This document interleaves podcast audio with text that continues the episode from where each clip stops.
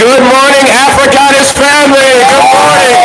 Let's make our way to our seats as we start to sing and praise God. We're going to start with Let It Rise. Let the Spirit of the Lord rise. Let the Spirit of the Lord rise. Let the praises of our King rise. Come on, let it rise, let it rise, let it rise. Oh, let it rise. Well, let the glory of the Lord, let the glory of the Lord, let it rise. Hey, let the glory of the Lord, let it rise. Let the praises of our King rise. Come on, let it rise, let it rise, let it rise. Oh, let it rise.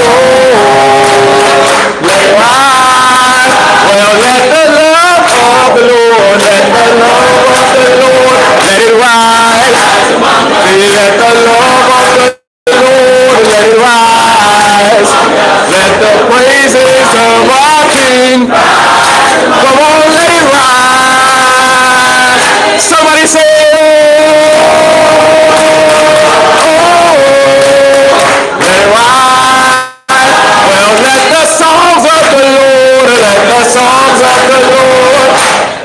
rise among us, let the soul rise among us, let the praises of our King rise among us, let it rise.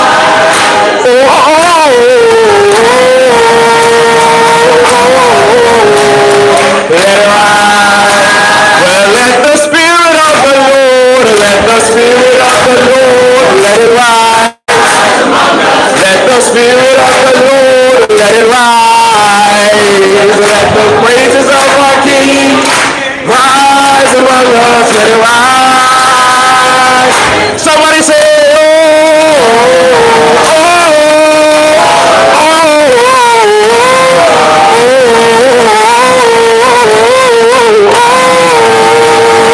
oh, oh, let it rise.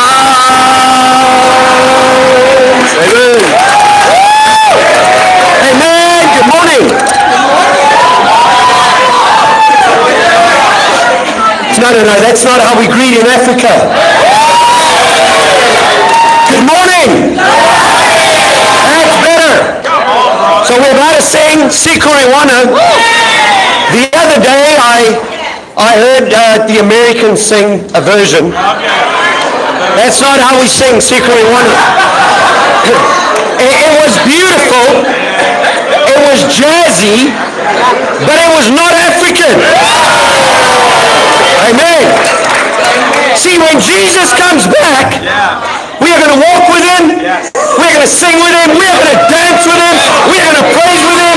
Are you ready? Yeah.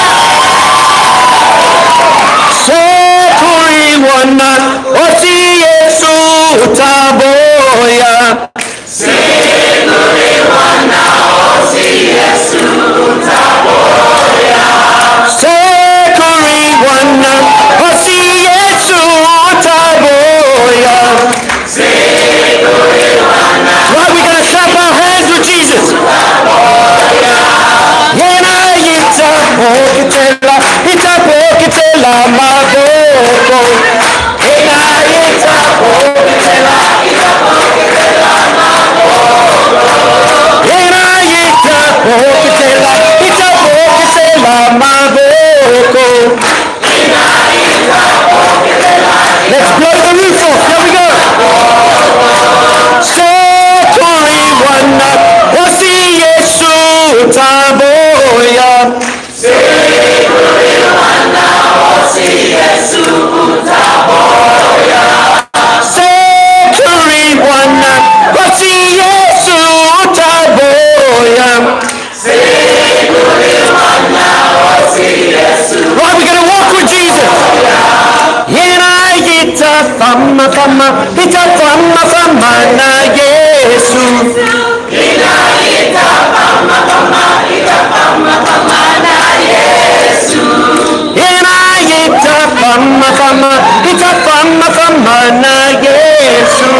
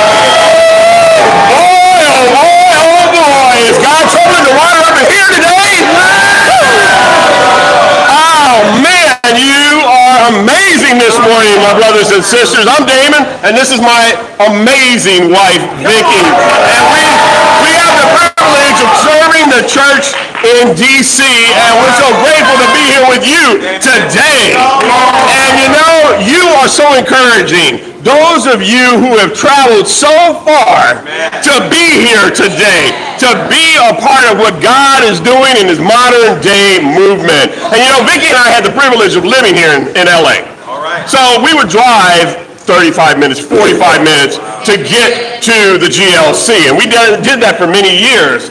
But you guys came twenty-one hours.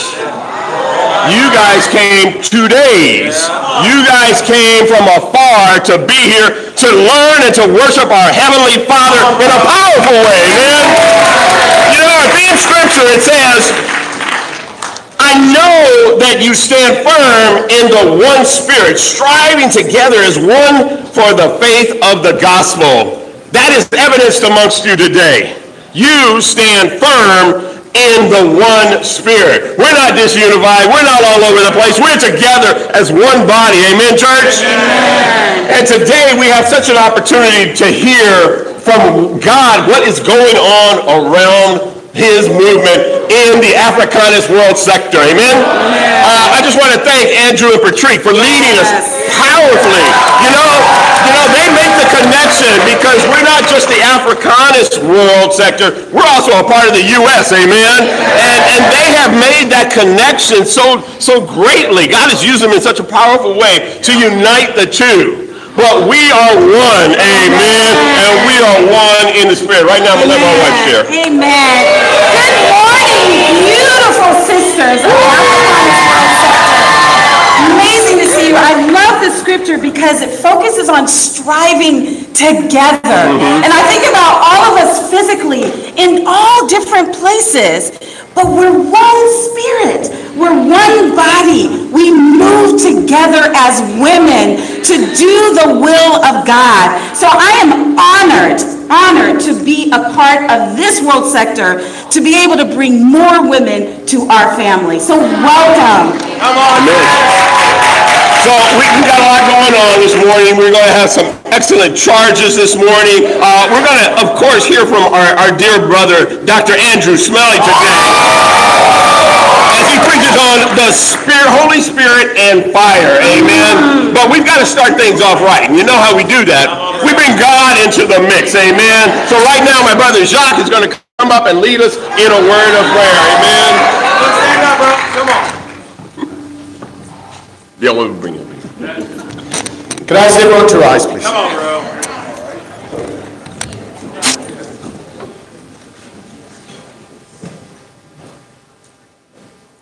Father, this is a special moment. We come before you as empty vessels, yes, God, full of pride, selfishness, that's it, that need to be refined by fire, God. Let's go. Throughout the scriptures, fire represents your Spirit, God. Yes, God. And Father, we we need you to clean us out, Father. Yes. This morning, Father, we are grateful just to be alive, Father. But we are fired up that someone shared their faith with us. Yes. Gave us a vision, God. Yes. And helped us to think of those around us. Father, this morning we are not deserving. There are many things we're not deserving of. Father, just to be at this conference is a miracle in itself, Father. Amen. The world and its ways will persist, but we must preach to change men's hearts, Please Father. God. Father, this morning, we bring before you, Father, those with health challenges. Father, we think of uh, Brother Ron, and, yes. uh, Tracy, yes. uh, especially think of uh, dear Brother Mickey, Father, yes. uh, just to hear about his situation, God. Father, we beg you, let your hand intervene. Let us comfort them. Let us be with them in this time, Father. Father, we uh, know in many ways that Um, there are many other needs, God. Financial needs, we're so grateful for um, the funds that have been raised, God. Your generosity, Father. I, I really believe we wouldn't have in Africa what we have uh, if it was not for those sacrifices. Yes. Father, I uh, pray this morning that Uh, you will give us a great vision through Andrew's message, to all the speakers this morning, Father. Father, that's one thing we need. We all need more character, Father. Uh, Acts seventeen tells us about the Bereans. Help us to imitate them, Father. Father, help us to be ready to sacrifice. Father, the world wants to forget Africa. We need to remember Africa. We need to go out and, and work harder. We need to sacrifice more. We need to be more wise. We need to be more resilient. We need to be more humble. And we need to be more filled with your Spirit. Father God, I pray for everyone here this morning that you will put that seed in their heart, Father. Please, God. That somehow they will be a part of this mission. So grateful uh, for those of the East Coast who are part of our world sector, Father. Uh, just, just to feel that unity, Father. There's no, uh, no race. There's no language. We are all one. And this morning, Father, we, we just put this session before you, Father. Yes, God. Father, we, uh, we pray right now that we would be get ready, that we would be focused, Father.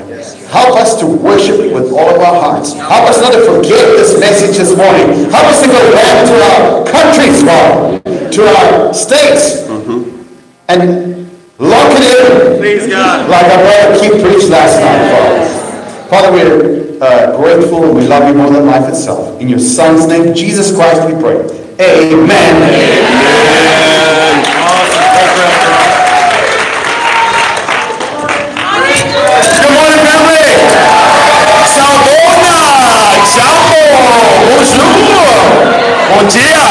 Man, there's a thousand languages on the motherland, amen? And uh, I know on behalf of my wife and I, my name is Doctor Andrew Smellie, my beautiful wife and Patrick, have the privilege to lead the Africanus World Sector. Um, it is just good to have you all here with us today. You know, and when I look around into the audience, I, I see black, I see white, I see Latin, I see all the colors of the rainbow. And that is what the motherland is. Everybody thinks like Africa's all black. It's like, that's not the case. Did you not hear our white Zulu midwife sing with all his heart? Keep it. Wait, wait, when he sings Secret One, I'm like, that's, that's my man. That's my man. No, um, family, it's so good to be with you all this morning. You know, I appreciate just the welcome there by the Jameses as well. You know, Africanus, if you guys don't understand, Africanus in Latin means Africa, but it's Africa and the U S Africanus. Ah!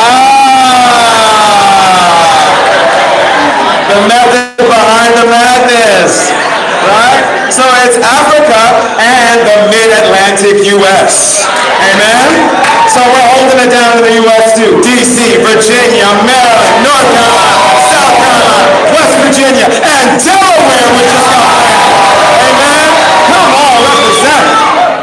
Well, again, guys, greetings from Johannesburg, South Africa, and the two thousand plus disciples on the motherland. Uh, I know that I'm just so grateful for partners in the gospel, like my dear brother Blaise Feumba, his wife Patricia, uh, Bolaji Akinfenwa, Akinfenwa, Ron and Tracy Harding in D C. I mean, guys, God is working. God is working.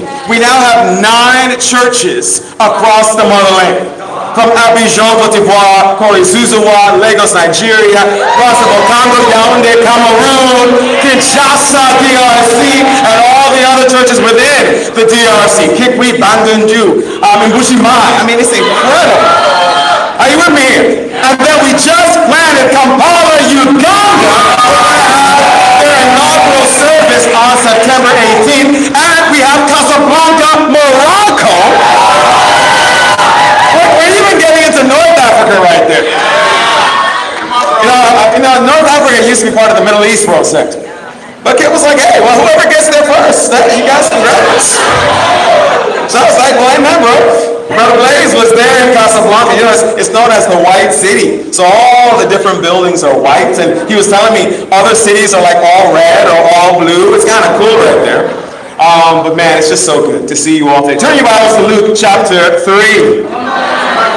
Luke chapter three. The title of the main lesson that has been given today is The Holy Spirit and Fire. That's, that's, that's pretty intense right there. Um, but you know, I truly believe with all my heart that we're being led by the Holy Spirit. I know for myself personally that my life is being led by the Holy Spirit. And that literally He has brought a fire in my life, in my, the life of my wife, that I, I could never even have imagined.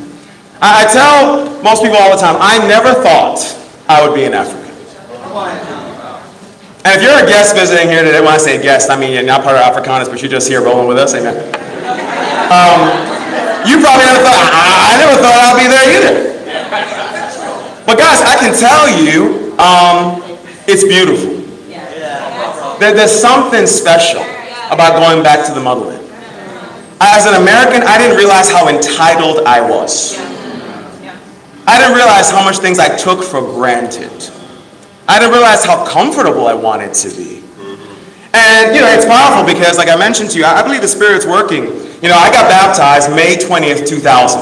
I've been a Christian for twenty-two years. Just getting started. Just getting started. And, um... here's how amazing the Spirit is. I got baptized in Syracuse, New York. Yeah! Syracuse, New York.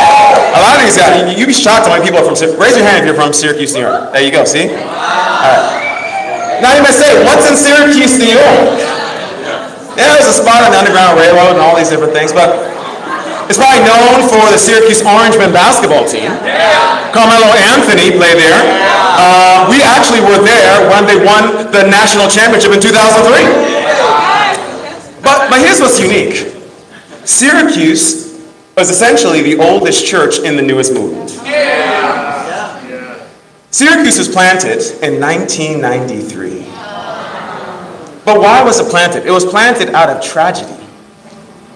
Syracuse was actually planted because the evangelist in South Africa lost one of his children because when they, uh, his wife had given birth, uh, one of the children contracted, one of the nurses had some kind of disease or whatever, and gave it to the baby, and one of the babies died.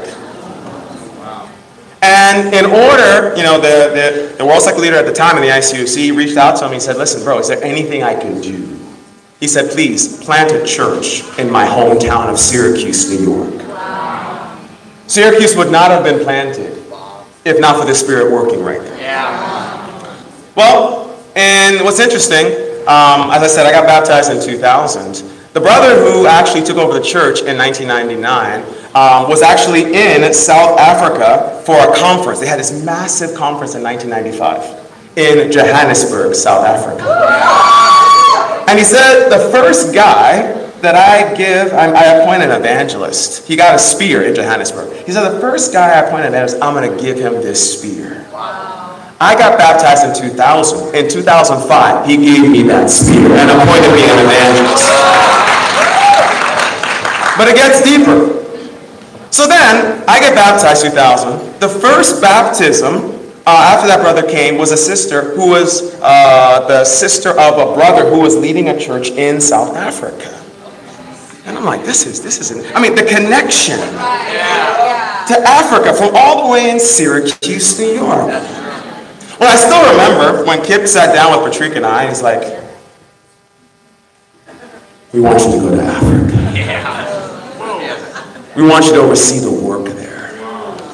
And uh, it was right after we had planted the church in Washington, D C in two thousand eight. And uh, we were like, amen, let's go. We were all kind of sad because we didn't want to leave D C, but we're like, amen. Well, as the Spirit had it, we didn't end up going to South Africa. Oh, sorry, we didn't even get to go to Africa until twenty fifteen. Wow. You ever wonder when the Spirit's like, well, when, when is the Spirit going to come through here? What's, what's going on with the plan? And of course, you guys may know the story. In twenty fifteen, we go to Abidjan, Cote d'Ivoire. Amen. We go to Abidjan for the first African missions conference.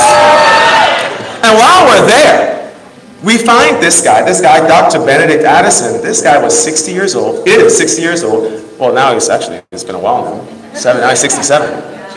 He had traveled from Nigeria on a public bus. From Nigeria, going through three countries to meet us in Abidjan, Cote d'Ivoire. Wow. Now, at this time, we were like, okay, we're going to get ready, we're going to plant South Africa. Yeah. That was the plan. But the Spirit continues to guide. So he gets there, and we're meeting him. Kip, he meets Kip and I. He's like, man, I've heard about your movement. This is amazing. And, uh, but he's like, you must come to Africa. You must come to Nigeria. And we're like, well, thank you, sir. Really appreciate it. You know, um, we're, we're, we're, we have plans for South Africa. You don't understand. You must come to Nigeria.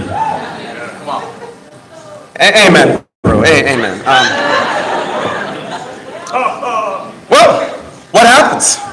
Over that year, literally, all of a sudden, the remnant starts coming out of Nigeria. And guys, this is huge. This is huge, because literally, Jacques and Jeanette were waiting for us in South Africa. I'm so proud of this couple. They had left London, England to come to South Africa because they were waiting for us to plant the team. They were like, hey man, we're here. And then we give them a phone call because the Spirit was working. Literally, out of the I C O C, Bolaji Akinfenwa calls me, bro, we're dying here, please. Come and plant Lagos. Um, Tolani Abiodun, Damia Arulogan, she, they, they finished their uh, university degrees in England. They have to now, they're forced to come back to Nigeria. Yep. The Spirit is working. Yeah. Doctor Benedict with the Mainland Church of Christ comes out saying, hey, we're here. We're like, okay, we trust the Spirit. Yeah. We will plant Lagos, Nigeria. Yeah. And, um, Naomi was five. Isaiah was three. And now they're eleven and nine. It is incredible to see how the Spirit works. But you know what? I stand in awe of what God's doing. We saw Lagos go from eleven disciples to one hundred fifty-five in three years. Then we planted Johannesburg, South Africa. And guys, now we've just planted Kampala, Uganda. It's amazing what God is doing. Yeah. Abidjan, planting uh, Casablanca. Now D R C is going. Yaoundé, Cameroon, Brazzaville, Congo. Do you want the Spirit to lead you? Do you really believe that we're being led by the Spirit? Because the, the Spirit has brought you here today. The Spirit has brought you here today. I'm not locking the doors. But let me tell you something. The Spirit may guide you to a place you never thought you would go. And I believe the Spirit put on your heart, put a fire on your heart to be here this morning. The question is whether you're walking in step with the Spirit, the Holy Spirit, or another type of spirit. Well, let's get into Luke chapter three. You know, in order to understand the significance of the title, the Holy Spirit and Fire, we need to kind of understand what's going on here in Luke chapter three. John the Baptist, he's preaching. That's what John the Baptist did. He was preaching throughout Judea about a baptism of repentance for the forgiveness of sins. But before he was willing to baptize people, he's like, listen, you're going to have to count the cost. He called them, you brood of vipers, right? He was pretty intense, right? And he's like, listen, you got to produce the fruit of repentance in your life. We baptize disciples only. Amen, family? Amen. Because these guys were relying on their Jewish heritage to protect them from God's judgment. And so his, his preaching is firing up the crowd. They had been waiting for the nation of Israel, the, the entire nation of Israel, had been waiting for the arrival of the Messiah. Yep. And so it had been four hundred years since a prophet had come to talk to them.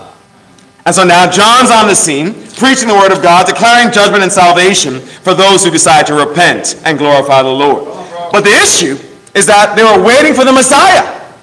And they were starting to question whether John the Baptist was him. On, let's see what the Bible has to say here in Luke chapter three, picking up in verse fifteen.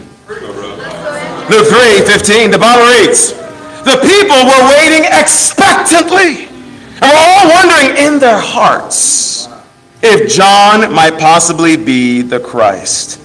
John answered them all, I baptize you with water, but one more powerful than I will come, the thongs of whose sandals I am not worthy to untie. He will baptize you with the Holy Spirit and with fire. His winnowing fork is in his hand to clear the threshing floor, to gather the wheat into his barn, but he will burn up the chaff with unquenchable fire. And with many other words, John exhorted the people and preached the good news to them. Yep. Two quick points today. Point number one, we deserve nothing. But God has given us everything. We deserve nothing. But God has given us everything. You know, it, we forget how much God has given us. We forget the salvation we received. And very often, we struggle with entitlement. You know, right here, we see the spirit of humility, the spirit of power in which John spoke. He points out to the people, he's like, listen, I'm not here to baptize you to follow me. I'm here for you to follow Christ. And I think for all of us, you know, many different people have come to me. It's like, bro, what does it take to be an evangelist? Bro, what does it take to go into ministry? And that's good. But I'll tell you one thing. We're not here to become celebrities. We're here to celebrate Christ. Amen, family? This is huge. This is huge. Because the truth is, this room should be going into the next room. This room should be packed. I mean, we should be breaking down this wall and adding more people in here. When people really understand the billion plus people that are waiting to hear the message. Come on, bro. But you know, I look at this and I realize John the Baptist was preparing people for the coming of the Lord, one greater than himself. But how different is John than the false preachers of today that love to celebrate themselves, wow. that love to take credits? You see, if you want credit, if you want a cushy situation, this isn't the place for you. Yeah. If you want to be a spiritual marine for God, you're in the right place. Yeah. A lot of people think, man, the mission team, the, the, the foreign field needs me. No, you need the foreign field. Yeah. You need the foreign field to be sharp. You need the foreign field to see how much you need to see the power of God. I can't tell you how many days when, you know, there was just like, okay, well, we'll see if we get electricity or not. Yeah. You just have to live by faith, yeah. right? Yeah. You, I come home from working out, all right, I'm taking a shower before I detox. Yes. Yes. Wow. Yes. Oh. There's no water. Wow. Baby, baby, can you, can you go and get the big water bottle downstairs? Come on. All right, all right, we go, let's go. You know, we just assume things. We go to the A T M. There's nothing in there. You just assume certain things. You just have to walk by faith. You want, oh, there's no more gas in the car. Right? Well, I guess we got to get into the queue. There were times, guys, we had to wait hours just to get gas. God, please. Please, I'm running late. Please, God. You walk by faith more than ever before. You see, remember, Satan works to, to get us either by giving us too much or too little. Yes. Yes.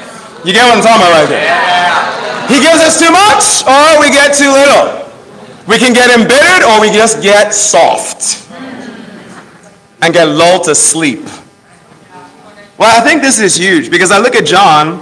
John, his attitude showed no entitlement. For you this morning, what do you think you deserve? You think you deserve a good life? You think you deserve a good job, good money? That's, that's normal, right? There's nothing wrong with that. But Jesus gave up heaven for us. He left the comfort of heaven to come down to first world Palestine. Sorry, first century Palestine. Not first world, first century Palestine. But can you imagine? Like, I mean, I'm, I'm not talking about, what, what's that movie with, um, oh my goodness. No, it's the African movie with Eddie Murphy. Coming to America. You remember Coming to America? She's my queen. Like, you remember Coming to America? And he's like, awesome. And he's like, ah, I'm going to find my wife in America. And so what does he do? He humbles himself. Yeah. Yeah. He says, I don't want people to know who I am. Yeah. I think the problem is we kind of want the reverse. We're like, we've been living too long and just, you know, drama. I, wa I want to have some of that. What do you think you deserve? You know, um, what's powerful in this passage, it says, he says in verse sixteen, I am not worthy to untie the thongs of Jesus' sandals, essentially. Now, we got to understand, we need to have some background knowledge of Jewish culture to appreciate the impact of this statement.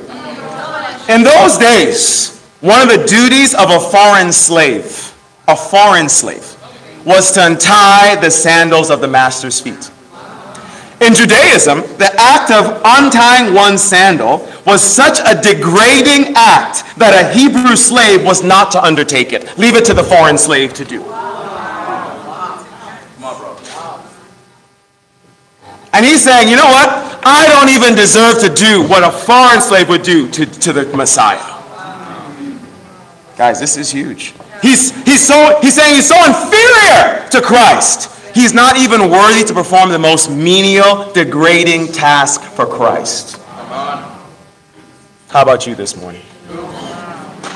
Would you be willing to do, and not even consider yourself worthy to do the most meaning just menial, degrading task for the sake of Jesus Christ?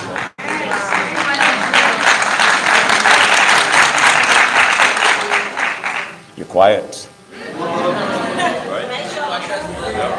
Either you're tired, well, that's too early for that, or you're convicted. See, guys, how, how does this relate to us? You know, we got to have the same attitude. Because if Jesus said that John was the greatest born of women, and John said that he was so inferior that he's not worthy to perform a meaningless, demeaning task for the master, then what should our attitude be? Do you want to be served? Or do you want to be able to serve others? And when that brother asked me about being an evangelist, I said, bro, it's just being a servant. You're the greatest servant. That's what Jesus did. And I, I think one of the key things I mentioned to him, I said, bro, if you really want to be an evangelist, you need to be humble, you need to be holy, and you need to be hungry. If you're holy, if you're humble, if you're holy, if you're hungry, God will bring the harvest. But I think sometimes people think the opposite, because the world teaches you to think that way. Turn over to Luke seventeen. In our prayers, sometimes we treat God more like a genie yeah, right. than truly the Almighty God. We think God should be serving us. Why hasn't God given me what I want? I pray for this. I've been giving contribution for the last ten years. I give missions. I go out tagging. I do all this stuff. Where's mine? I'm sure you never felt that. No? No. I appreciate my sister Tina. Tina and what she did. You know, Tina's been around the kingdom for a little while. And uh, the Lord just blessed her with a powerful South African disciple. My sister Tina is dating in the kingdom of God. But you know, Tina didn't struggle with any of that, right, sis? With any of that? No, none of us. I never forget. I used to hear a brother sing "Soon and Very Soon," you know, and they sing, uh, "No." Um, when it says, "What's that song?" Gotta be ready when it calls. Oh, someday. And so someday, someday, someday, someday. And when we sing that, right, and you know, women go, gotta be ready when it calls my name. Now, it's talking about Jesus. Yes. But the problem is, some of the sisters saying, gotta be ready when it calls my name. Gotta be ready when it calls my name. Someday. Someday. Right? That's what happens. Luke seventeen. Guys, do you think that God owes you something? No, you, you got to really think about this. got really think about it. You know, when the when the Nationals shared the other day, it was powerful. It was very. I mean, giving up Harvard University, persecution, the drama. I was like, man, it was the most moving part to me. Um, but I, I think for us, do we serve only to give, receive acclaim from others, or do we serve to honor God? You know, in Luke seventeen, when I was appointed an evangelist, I, I remember reading this verse. And here, Jesus speaks, he says in John seventeen, verse seven, suppose one of you has a servant plowing or looking after the sheep. Would he say to the servant when he comes in from the field, come along now, sit down to eat? Would he not rather say, prepare my supper, get yourself ready, and wait on me while I eat and drink? After that, you may eat and drink. Would he thank the servant because he did what he was told to do? What's the answer to that? No. So you also, when you have done everything you are told to do, should say what? We are unworthy servants. We have only done our duty. You know, I'll tell you right now, um, I consider it an honor to have gone to Nigeria with my beautiful wife, the children. It's an honor. You know, people come to me like, oh, bro, we appreciate your sacrifice. I'm like, no, it's an honor. I've grown more than anything else. I needed this. And I look at this and I realize, man, I don't deserve a seat at God's table. I don't deserve thanks from God. I deserve nothing but death because of my sins. How do you feel this morning? But you know what's really amazing me? What amazes me? If you take a look over in John thirteen. Even though we deserve to be slaves, God has made us sons and daughters. Amen, family? He has given us an inheritance in heaven. Even though we sin daily, Jesus' blood still washes us clean. Look what it says here in John thirteen. John thirteen, picking it up in verse three. John thirteen, picking it up in verse three. We deserve nothing, but God has given us everything. In John thirteen, the Bible reads here in verse three, Jesus knew that the Father put all things under his power, and that he had come from God and was returning to God. So he got up from his meal, he took off his outer clothing, wrapped a towel around his waist. After that, he poured water into a basin and began to watch others wash his disciples' feet. To wash someone else, the foreign slave, go and take off their sandals. No, our God. Our God. Wrapped a towel around his waist and said, I'm going to take off your sandal. I'm not just going to take off your sandal. No, no, no. That's just the beginning. I'm going to take your crusty feet.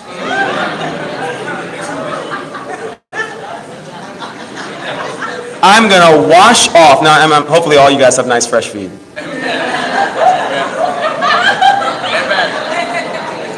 But Jesus got on his knees.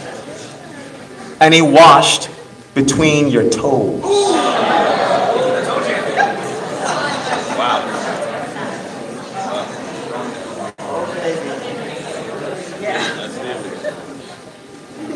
not only untied your sandals, he, wa he took off your sock. Have you ever had someone wash your feet before? I've done, I've washed other people's feet, and someone forced me to wash their feet. I mean, they're like, bro, I'm going to wash your feet. Okay, okay, fine, fine. And it's the most, like, it's a little uncomfortable. Yeah. It's not because my toes aren't fresh.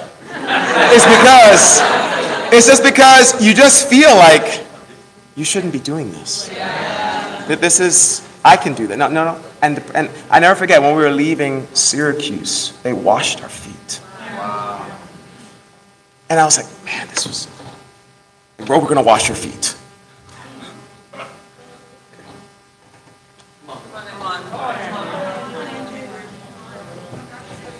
You know, um, he washed them, he dried them. Not like a Jewish slave, like a foreign slave. You know, down in verse twelve it says, when he had finished washing their feet, he put on his clothes. Wow, he actually took off all his clothes with a towel. Oh, besides the, the bare stuff. He had his clothes on, but he took off his main clothes. He says, return to his place. Do you understand what I've done for you? He asked them. You call me teacher and Lord, and rightly so, for this is what I am. Now that I, your Lord, and teacher have washed your feet, you also should wash one another's feet. I have set you an example that you should do as I have done for you. I tell you the truth, no servant is greater than his master, nor is a messenger greater than the one who sent him. Now that you know these things, come on, bro, you will be blessed if you do them. Whose feet are you washing spiritually? How have you humbled yourself to help others the way Jesus humbled himself to wash us clean? Guys, this, this convicts me. This convicts me. You know, Jesus left the glory of heaven, preached in first century Palestine for three years. Wow. But many disciples can't even come to a missions conference in Africa for three days. Wow.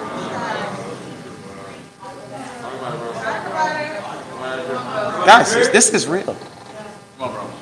You know when you're at a conference like, woo, yeah, yeah, come. I want to challenge you like Doctor Benedict. Come to Africa.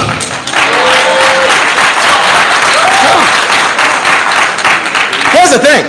You can come to South Africa, no visa as an American, stay for three months. See, y'all don't know this. You can come to South Africa for three months as an American citizen and no visa. You can jump on a plane right now and come. Come and join us. Show us how you're willing to wash others' feet. Some of you, guys, some of you have family on the motherland. And here's the thing. I'm not trying to guilt you into coming back. The Lord and God's Spirit will guilt you into it. The issue is this. I, I appreciate my brother Alan right here, who left everything to go and be a part of the team to plan Casablanca, Morocco. Raise your hand, Alan. Yes. He's made it happen. Yeah. He made it happen. Bro, weren't you a Marine before? You see, he was a Marine in the world, now he's a spiritual Marine for the world. That's the heart. All right, well, let's get back to Luke chapter three. We're going to close out here with this last point. Point number one. We deserve nothing, but God has given us everything. He continues to wash us clean, family. What are we doing to wash the feet of others spiritually? In situations that are challenging, in situations that are tough. Again, I honor you for being here. I thank you for being here. But now that your question, the question is, is your faith going to make you act? It's good to come to this conference. Join us. But talk to your evangelist first and then get advice.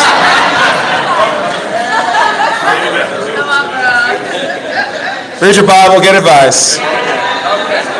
But you know what? If you really want something, it's amazing how many people will find a girlfriend or a boyfriend. Like, oh, bro, this hot. And they're like, well, maybe. I, I, I want her. Okay. We want a job. We want a relationship. Do we want the mission field? Point number two. Get fired up for God now or get fired up without God later. Luke chapter three. Get fired up for God now or get fired up without God later. Well, why do I share this? Well, in Luke chapter three, if you go back here and take a look in verse sixteen and seventeen, this is an interesting passage. Jesus is preaching to the crowds, explaining what God's going to do. But how did the Jews who heard Jesus' words understand this baptism of fire? Was a baptism of fire a good thing or a bad thing? Bridge, bro. It's a bad thing. I'm going to read something to you because we just read this, right? I'm going to read the Amplified version of this passage. The Amplified version of verse sixteen and seventeen says this. It says, "As for me, I baptize you only with water.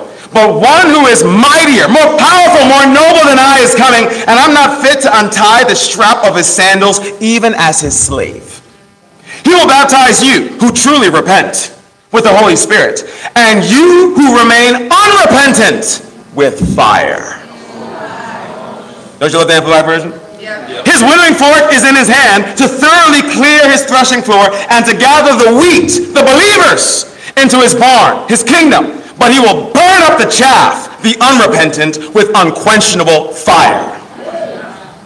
Wow, that kind of brings it to light right there. Did, did you get all that before when you read it? So what's the point here? Either we are righteous and walk in step with the spirits, or we're going to be baptized by judgment of fire. Yeah. Here's what's crazy, guys. There are some people that because they are not living by faith, because they're living more by fear, they will fall away here. Yeah. There are some people that if they actually went to the mission field, it would save their life. Yeah. It would save their life. But I was like, no, no, no, no, I'm good. And you get soft, you get comfortable. Right. How many people do you know that fall away right here? Yeah. You don't need to go to Africa to fall away. You know what's really amazing? The, we have some of the lowest fall away rates in all of the kingdom. The motherland. Why is that? Why does Africa have some of the, the lowest fall-away rates in the kingdom? Isn't it harder there? Isn't it more challenging there? Why, why does that happen? People, I mean, this one sister, Jossie, the other day was sharing, young sister, her brother got baptized and she got baptized. She walked an hour and forty-seven minutes on the street to get to church. That's a Johannesburg disciple. Do you understand what I'm saying here? People getting beat by their parents in Lagos. Crawling out of windows to be able to get to church. Right. And people complain, sometimes here in the first world. I know, I was here. We led churches for ten years here. Yeah. Oh my gosh, it's fifteen minutes away. I don't know if I can make that.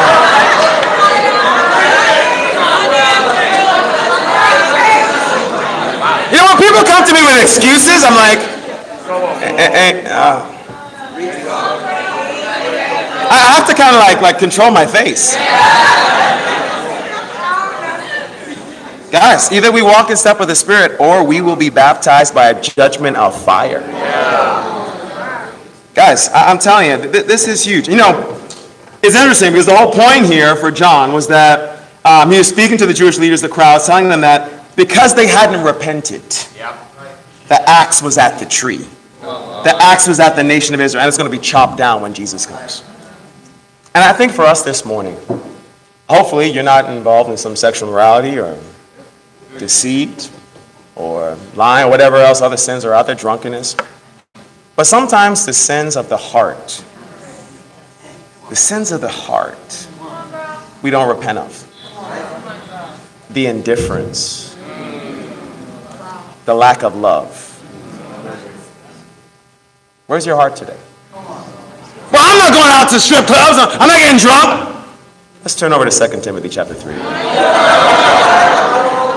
mean, let's take a look here. Well, what does the Bible say? I'm sure that we don't struggle with these sins. The Bible says here in Second Timothy three, verse one, but mark this, there will be what? Terrible times. In the last days, people will be what? Lovers of? Lovers of themselves. What does that mean? They idolize themselves. They're comfortable with themselves. They feel entitled to things.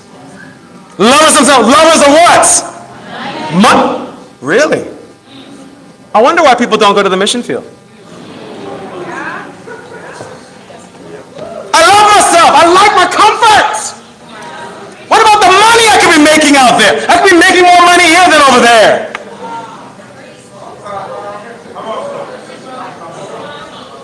there. Boastful. I'm in a first world country. We lead the world. Wow. Yeah, yeah, that's true. Africa got raped by the rest of it.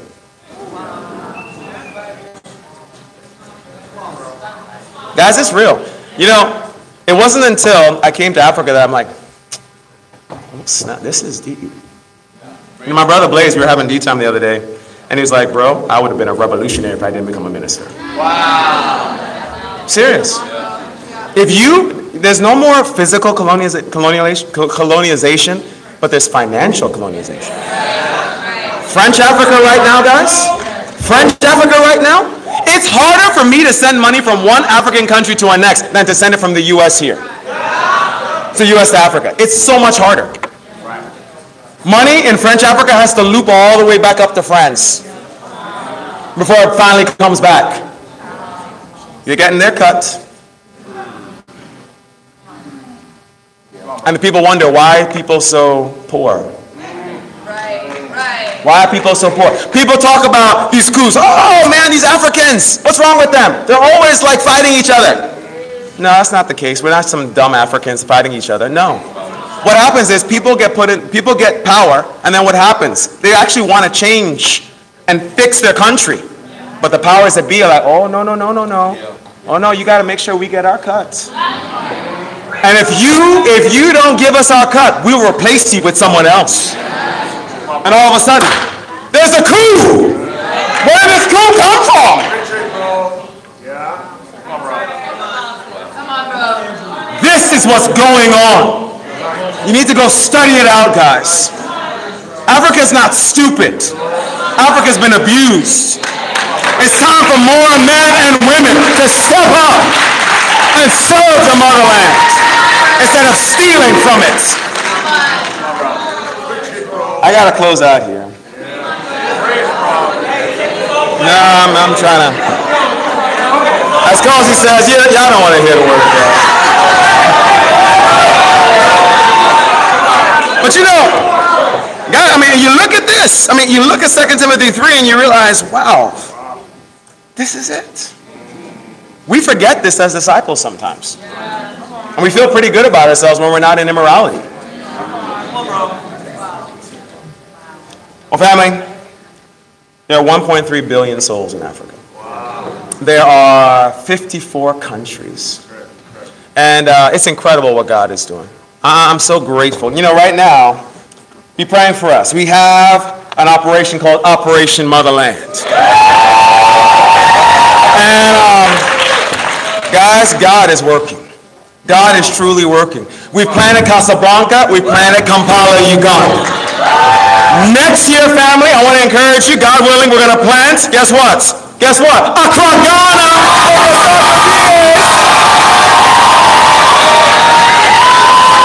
Guys, next year, we are going to plant Nairobi, Kenya. And you know what? Patrick and I are going to help lead it for a bit, too. We're going to go over there, too. We're going to go. We ain't done finishing planting churches. And guess what? God willing, we're going to plant Lusaka, Zambia. We're going for it. We're going for it, family. You know why? Because one point three billion souls are in danger of the fires of hell. And I want to make sure I'm not stealing from Africa anymore. I want to make sure the world stops stealing, that we can give back. You know, um, in order to achieve Operation Motherland, family, we're going to need a couple things. We're going to need to be humble. We're going to need to be holy. And we're going to need to be hungry. And then God will bring the harvest. To God be all the glory.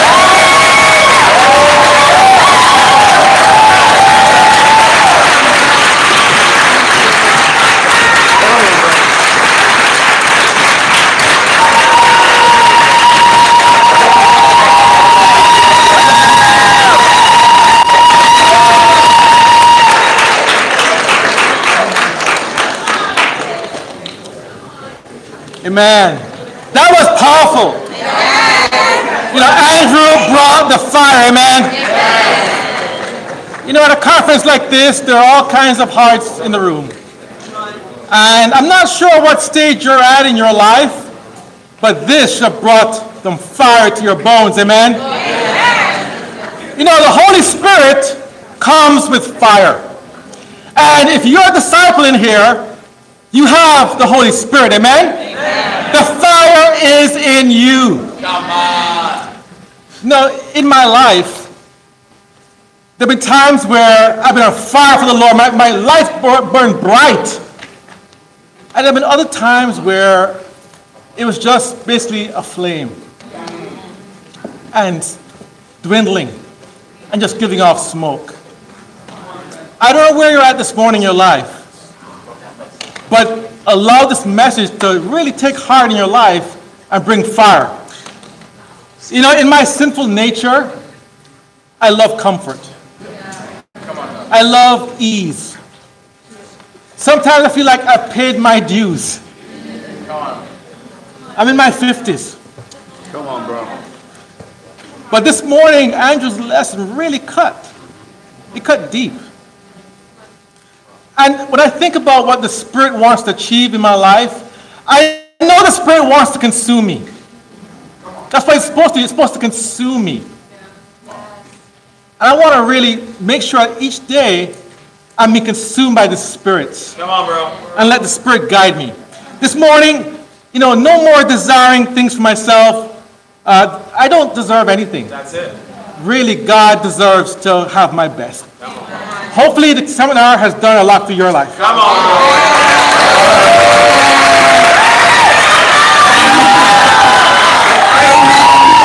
uh, for me, I know that the mission team saved my life.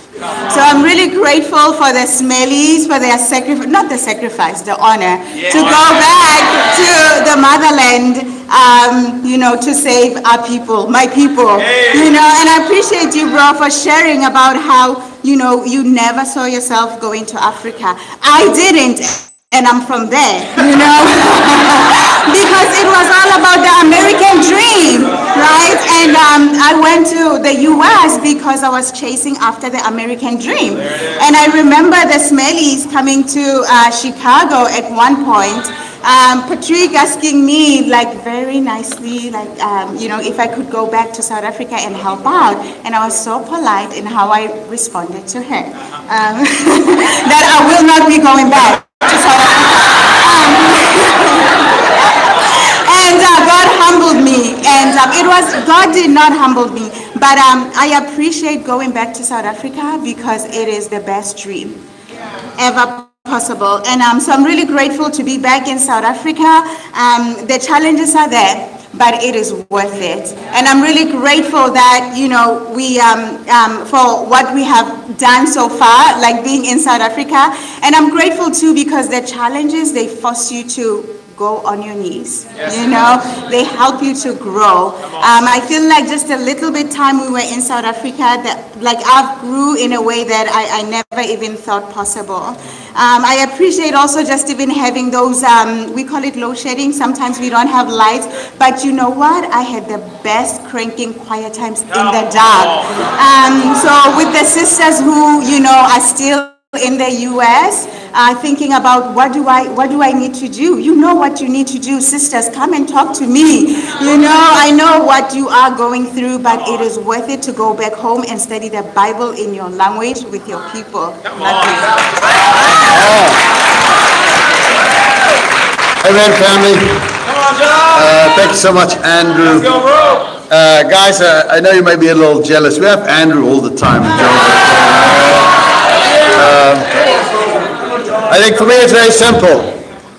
What I feel entitled about, my health, wow. my family, yeah. my great backyard yeah. with the pool and the sunshine. You know, what's uh, impacting for me is that Andrew has set an example yes. of washing feet.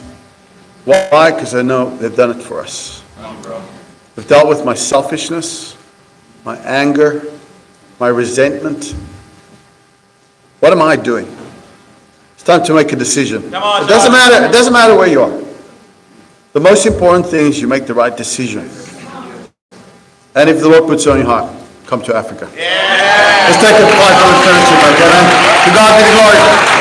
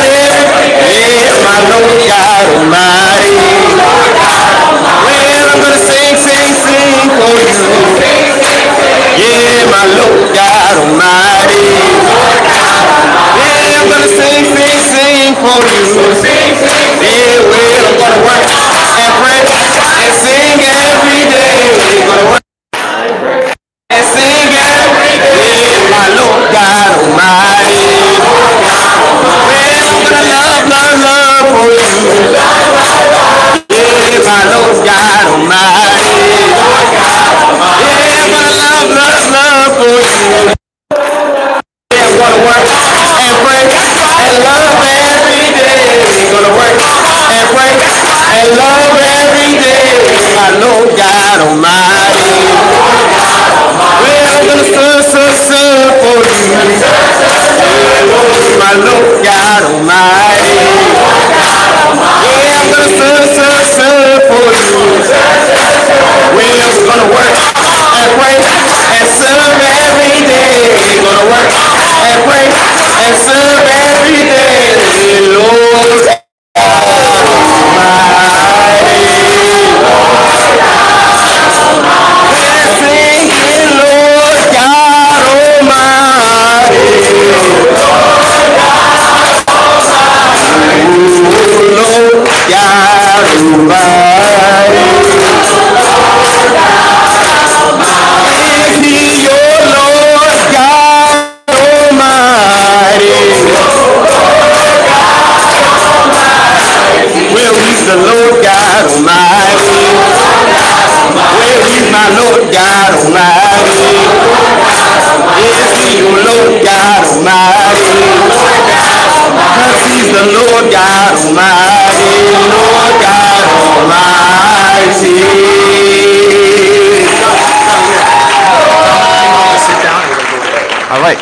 Have a seat. Go, go right in. All right, family. We're going to go straight in. Amen. Okay. And guys, are you fired up? No, no, no, no, no, no. I'm not convinced by that. Are you fired up? Amen. Well, guys, we got some people coming to the stage.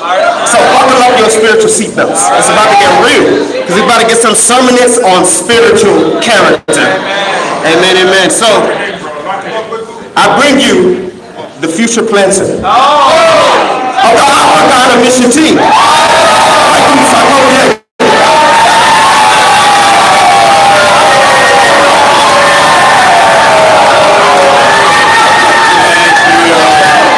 Well, good morning, family. It is such an honor to be with the Africanus World Sector. Super grateful for Doctor Andrew and Patrick Smellie. Uh, for just the honor to be able to speak today. Obviously super grateful for uh, Blaise and Patricia, and this is incredible work that they're doing there on the African continent. Uh, the title I've been given is A Spirit of Learning in I C C M. Turn with me, if you would, to Acts chapter four.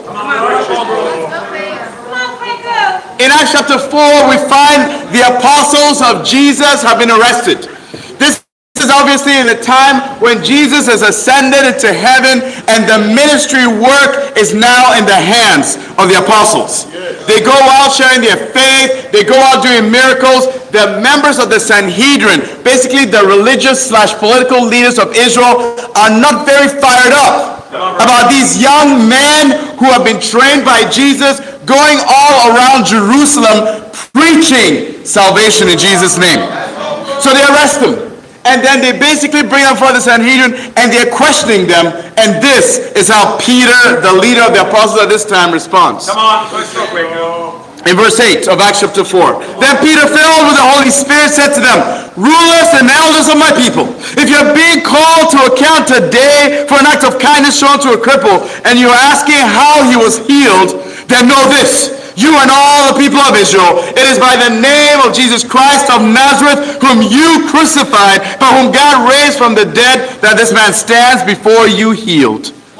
He is the stone you builders rejected, which has become the capstone. Salvation is found in no one else, but there is one name under heaven given to man by which we must be saved."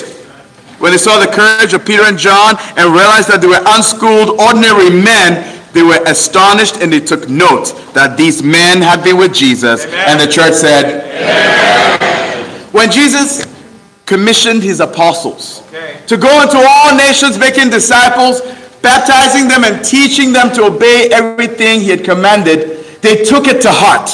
They understood that at that point in time, the entire world was a mission field. Because right. no one else in the world knew salvation in Jesus' name. Wow. And so they did exactly what they had been commanded, full of boldness and full of faith. Come on. When they get arrested and they're called to account for what they're doing, they don't cower. They don't give in to fear. Yeah. They boldly stand before the rulers of the people, and they tell them salvation is found in no one else but in Jesus. And after everything that they talked about, the one thing that the Sanhedrin, the leaders of people, noticed was that these men, yes, were bold. Yes, were faithful. Yes, they had been with Jesus. Yeah, come on, brother. Let's go. Come on, brother. And that's what made a difference in their life. Right. Because these men were unschooled, ordinary men. Preach. But they had been transformed. They had been emboldened. They became courageous for one thing alone, because they had spent time with Jesus. If we may say so, they had spent three years in the University of Jesus Christ. And that's what I C C M is all about. I know many of us become disciples because we go through the first principle studies.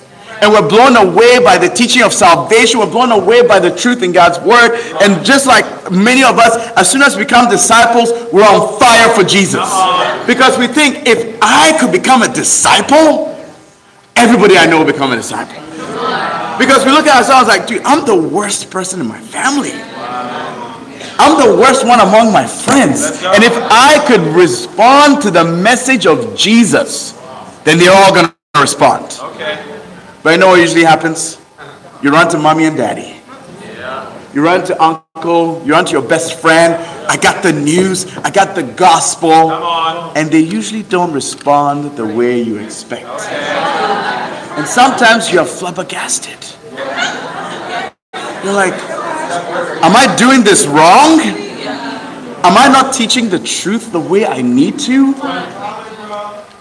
That's where I C C M comes in. I C C M is an opportunity afforded to us by God Almighty to train, to teach, to go through the University of Jesus Christ, so that one day, maybe you and I may stand before the rulers of our people. Maybe one day we may stand before not the Sanhedrin, but the political leaders of the world, and they may look at us and they may wonder, why are you so bold? Why are you so courageous? Why are you preaching the word on the mission field? And they'll know but one thing: we have spent time in the ministry of Jesus. In closing, go with me to John chapter one. The Gospel of John is written by John, who was standing before the Sanhedrin there in Acts chapter one. And he says in verse fourteen, "The Word became flesh and made his dwelling among us, and we have seen his glory, the glory of the one and only, who came from the Father, full of grace and truth." And that is the motto of I C C M. Venier et Veritas. Grace and truth. That's what we're going to learn, and that's how we're going to be able to turn the world upside down in our generation. And to God be all the glory.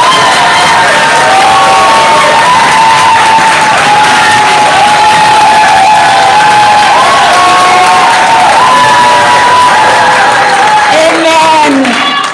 Bonjour tout le monde. Amen, church. My name is Patricia Feumba. Let's go, Patricia. From the mighty Abidjan church.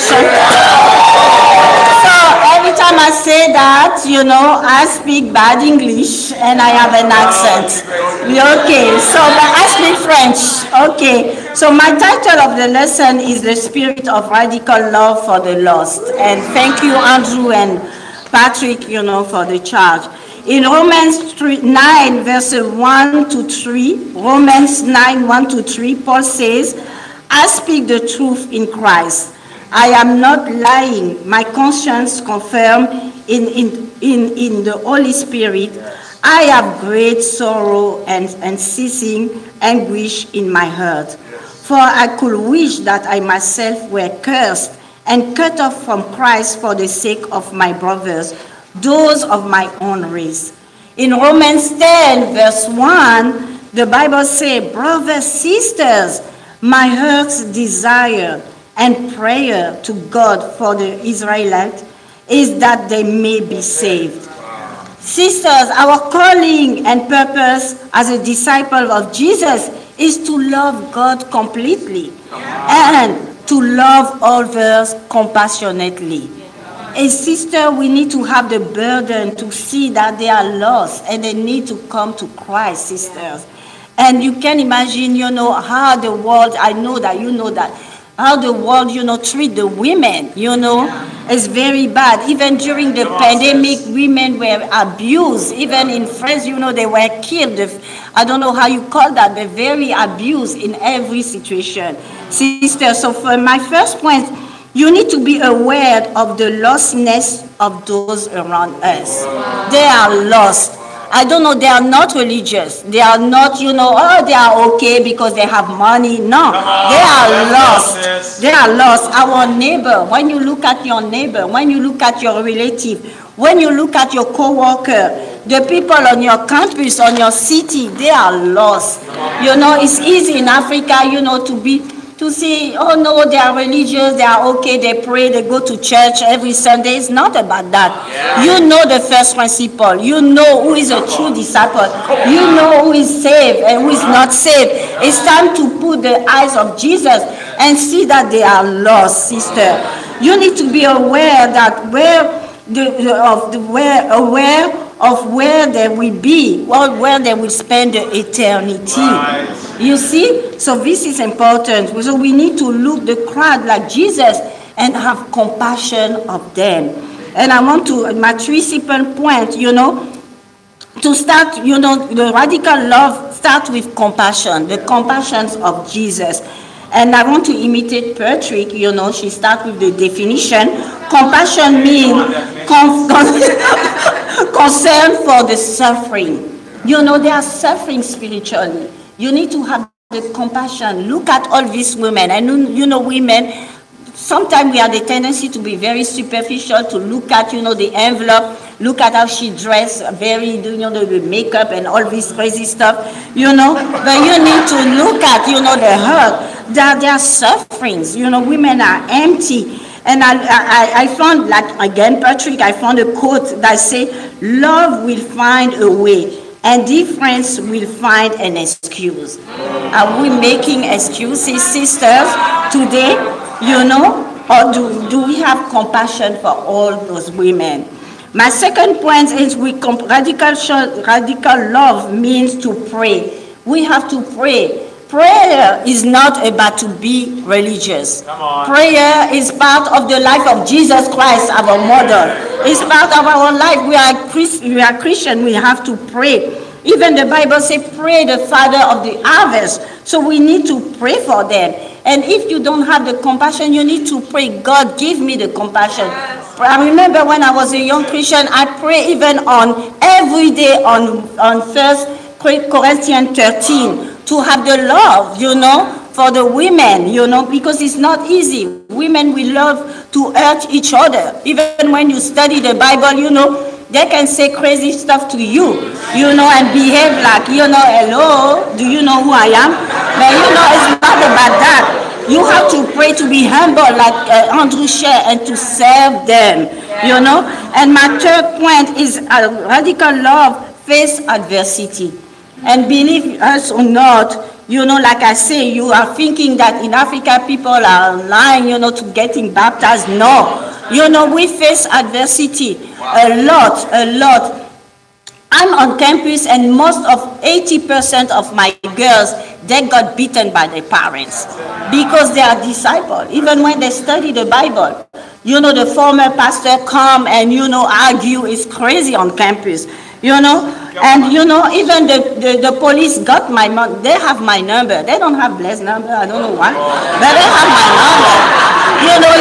You know, you are, you are, you, you are thinking, you know, oh, Patricia, you know, she's in a corner doing, doing something. No, they have my number. Wow. And they call me, you know, they call me, you know, to say, what are you doing with all these girls?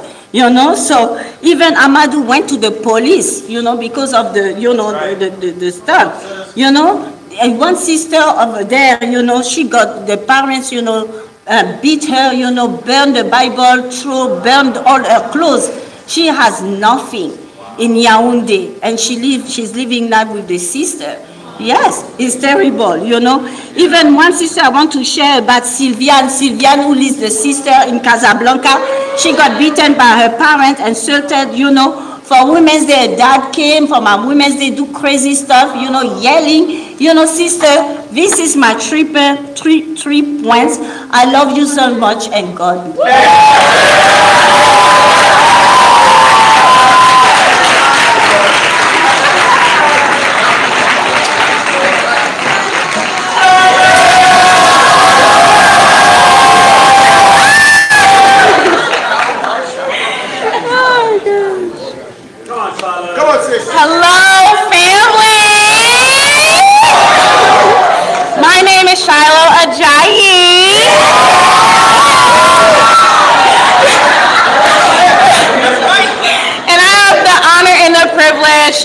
speak about the spirit of going full-time. All right. I also want to thank my incredible leaders, Andrew and Patrick, for giving me this opportunity to share my life and my convictions.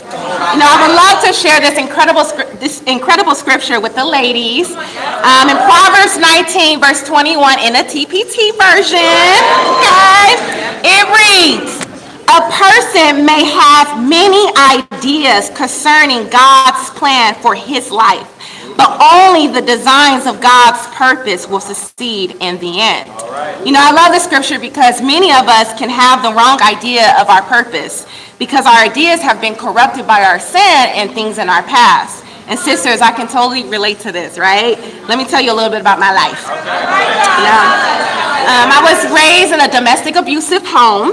I lived in a crime-ridden neighborhood where hearing gunshots was normal. Yeah. My sister died at the age of fifteen from a brain aneurysm. I was sexually assaulted, harassed, and abused by strangers and people who I trusted.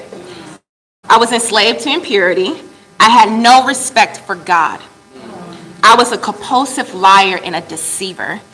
And I struggled with arrogance, idolatry, and unforgiveness. Come on, Shallow. Come on. You know, although my life was filled with much disgrace and pain, God used my disgrace and pain to motivate me to find him. Wow. It took me twenty-two years to find God, and when I found him, I kept him. I was so grateful.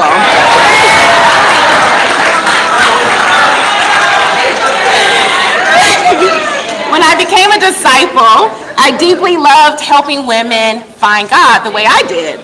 But the last thing on my mind was to go into the full-time ministry for God.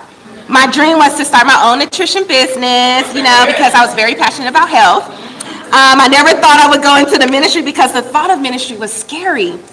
And I was intimidated by how dreams were. I feared failing his dream, and I didn't think I was good enough for his dream. So I indirectly told myself, I'd rather reject the dream of God than try to pursue it and fail at it. Yeah. However, God saw past my fears. There was hope. God saw past my fears and called me to be an intern for the D C church, San Francisco, Denver, Albuquerque, before I moved to, uh, before he called me to South Africa. You know, I believe during this time God was preparing me and training me to have a full-time heart and mind to go anywhere and everywhere for God, right? I had to learn what full-time looks like and what it didn't look like, okay. Right? So one, full-time is not about preference, feelings, or comfortability. You know, sometimes, ladies, we can be picky and particular about how we want the ministry to look, right? Sometimes we could think about ministry like the clothes in our closets, right? Picking out what we what we like and what we don't like. Oh, that's cute. That country look cute right there. Or, no, no. Right? But this is what full-time really is. It is to give up your dreams for God's dreams. It is committing yourself to serving God at whatever capacity he asks, right? It's having a surrendered heart and a surrendered mindset to go anywhere and everywhere for God. When I moved from America to South Africa to date Josh, who is now my amazing hubby, a big I love you. I love you, baby. I love you. And to help plant the Johannesburg church, leaving the comforts of America and surrendering to God's plan initially wasn't a huge struggle for me. However, my biggest struggle was keeping that surrendered heart in mind when life got difficult on the mission field. Right? Amen. Okay. You know, I've gone through a lot in my life. Um, but these are some of the things that I learned. You know, I during this time when I, I lost my dad, I lost my grandparents, I, I've gone through a lot. You know, I became impatient. Um, during this time, I became impatient with God's plans. I felt like I was getting older spiritually, physically, and I wasn't seeing progress in the ministry. I felt envious when I saw some of my friends get appointed or chosen to lead a church. I felt prideful in thinking that God owed me something because I experienced much pain and gave up everything. You know, God had to humble me because I was so full of myself. So ladies, I have some practicals and perspectives for you guys. One, we don't deserve the full-time ministry. It is a privilege. Two, God will use the full-time ministry to expose our core sins and character flaws and to help us stay saved. Lastly, one of the reasons why I have confidence to go anywhere and go and give up everything is because I know that God is a full-time dad, right? So I also want to be a full-time daughter. Ladies, I want to encourage you to answer the call if God is calling you to the full-time ministry. Thank you. God's God.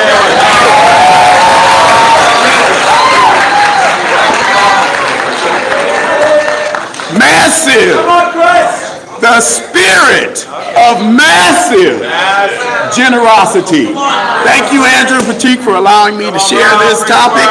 And um, massive. Exceptionally large. Impressively large.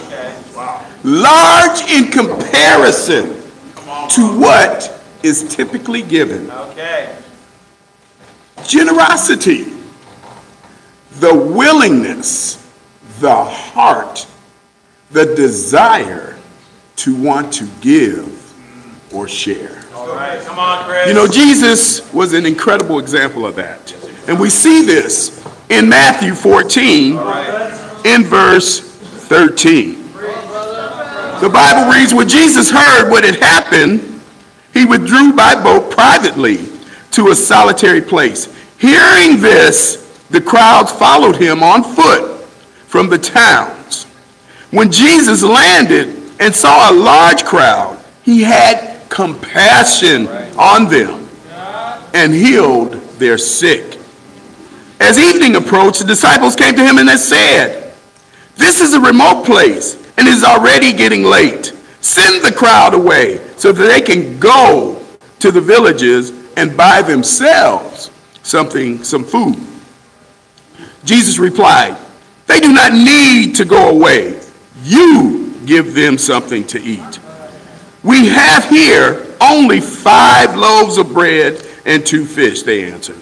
"Bring them here to me," he said. And he directed the people to, to sit down on the grass. Taking the five loaves and the two fish and looking up to heaven, he gave thanks and broke the loaves. Then he gave them to the disciples, and the disciples gave them to the people. They all ate and were satisfied. And the disciples picked up twelve basketfuls of broken pieces that were left over. The number of those who ate was about five thousand men, besides women and children.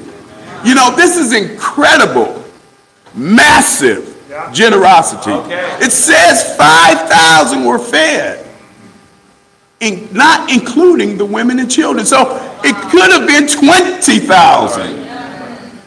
But Jesus did not just give them something to eat. He gave them more than they needed. There were twelve basketfuls left over. Wow. Massive generosity. Come on, bro. Let's go. You know, there's something to be said about people that are generous. Come on, bro. Generous people seldom stop. Seldom stop being generous. Yeah. Yeah. Usually generous people become more and more generous. Yeah. Is that your heart? Are you giving generously? Are you giving massively generous? This is something that we need to think about. We need to be imitators of Jesus and his heart of generosity. You know, um, my wife and I are shepherds in training in, in Lagos, in Johannesburg. And, um, you know, when we were asked to go on the mission team, you know, we were kind of reluctant, all right, bro. But, uh, you know, as time went on and things got pushed back, situations uh, got better. And um, we were when we were finally asked and the um, the uh, planting was set to go, we were ready to go. Yeah. And um, we're there not being paid That's right. by the church. Come on, bro. We are there supporting ourselves. And that's all because of the massive generosity that God has given us in order to do that. You know, we're able to maintain um, our home in Chicago and things there, and also maintain a home in South Africa. And that's all because of the massive generosity of God, that he's allowed us to be able to do that. And I'm so grateful to have that opportunity because it allows me and my wife to be generous. We still give contributions. We still give missions. And we look for ways to always give more and to increase our mission and our contributions. My wife had a dream, and her dream was to start a school. We have that dream. Come on. She started, we've started a school. It's called the Creative Minds Academy. It's a preschool.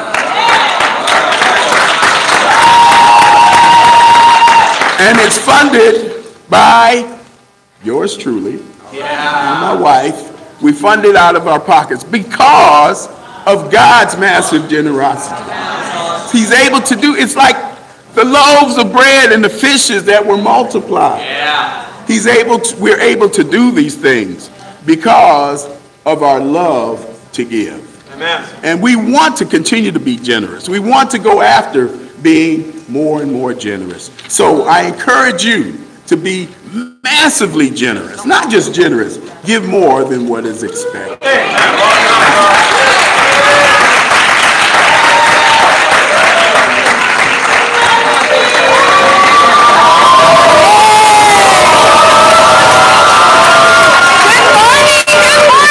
Oh my gosh, you guys are awesome. Uh, I'm Vicki James, alongside my husband Damon James. We serve as shepherds for the D C Church. Yes. And I'm so humbled to stand in for my leader, Tracy J uh, Tracy James, Tracy Harding. We're one, right? Um, uh, heavy, full shoes to, to, to fill right there. But please be praying for her speedy recovery, and also Ron. Um, I know she had something on her heart about the subject, and thank you, Patrick, for asking me. Um, you've been asked to speak. Yay, Tracy's here! Yay! Awesome. Amen. That is just encouragement right there.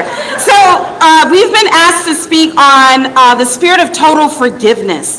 So if, if have you ever said, I will forgive, but I can't forget. Uh, I forgive, but I don't have to associate with her. Um, I forgive, but stop right there.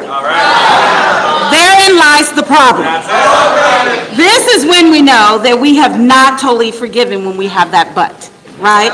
I can struggle with forgiveness. Um, I think that's probably the reason why God says, you're going to talk about this instead of Tracy. Um, I can struggle with that, especially when it's a repeated offense. Or I think the person doesn't deserve my forgiveness. Or, for a lot of us, we can forgive the act, but what we can't or won't forgive is the residual feelings that come from this act. The embarrassment, the trauma, the major loss, because it cuts so deeply and it takes time to heal. And that is what I can struggle with, is I can say, yeah, I forgive you. But inside, I'm holding on because it hurts so much. Come on, Sam. But you know, God sees your pain. And God knows that your fears, sisters, that he knows. But if God can get past my sin, your sin, his pain, and forgive your sins completely, then we have to do the same. So let's look at what God did for our sin. Come on. Turn to Micah seven, eighteen through nineteen. Micah seven, eighteen through nineteen. Says, who is a God like you, who pardons sin and forgives the transgression of the remnant of his inheritance? You do not stay angry forever, but delight to show mercy. You will again have compassion on us. You will tread our sins underfoot and hurl all our iniquities into the depths of the sea. I'm like, wow, God puts my sin under his foot, tramples it, done, gone. Hurls them in the sea where they sink like a stone. Not there. He's calling us to do the same. Why? Because forgiveness is not for the other person. Forgiveness is for me. Forgiveness is for you. Imagine if you, God said, it hurts too much. I can't forgive. That you weren't forgiven for any of the sins that you've committed in the... even in the kingdom. And I know one hundred percent that every single one of us has done something to hurt someone else, right? In or out of the kingdom. But how do we forgive? It's the whole point, is to give the way God forgives us. Well, forgiveness is about softening your heart, compassion toward another person. I think about my dad. I hated my dad because he cheated on my mom. And that was one thing I didn't like. And I had to go through and go, wait a minute, I need to forgive my dad. And the way that I was able to do it is I had to seek to understand where he was coming from. But I also come to a conclusion, conclusion he didn't have a relationship with God. That's where my compassion came in. It's not about him. It was about me seeing him where he is. And he's capable of That's doing that because he doesn't have a relationship with God. So a heart that is softened by God will forgive from the heart and love others as he loves. So sisters, grab a hold of the healing that comes from forgiveness, okay? So what are some practicals? Number one, examine first what it is you don't want to forgive. Why are you really triggered to hold on to that? Then remember the cross and what God has done for you. He put your sin under his foot. Wow. Second practical, remove the word but when you forgive. You forgive completely as God is completely. So there is no but. And the last practical, above all, pray until your heart is soft and changed. In closing, remember, let's have the spirit of total forgiveness. Thank you.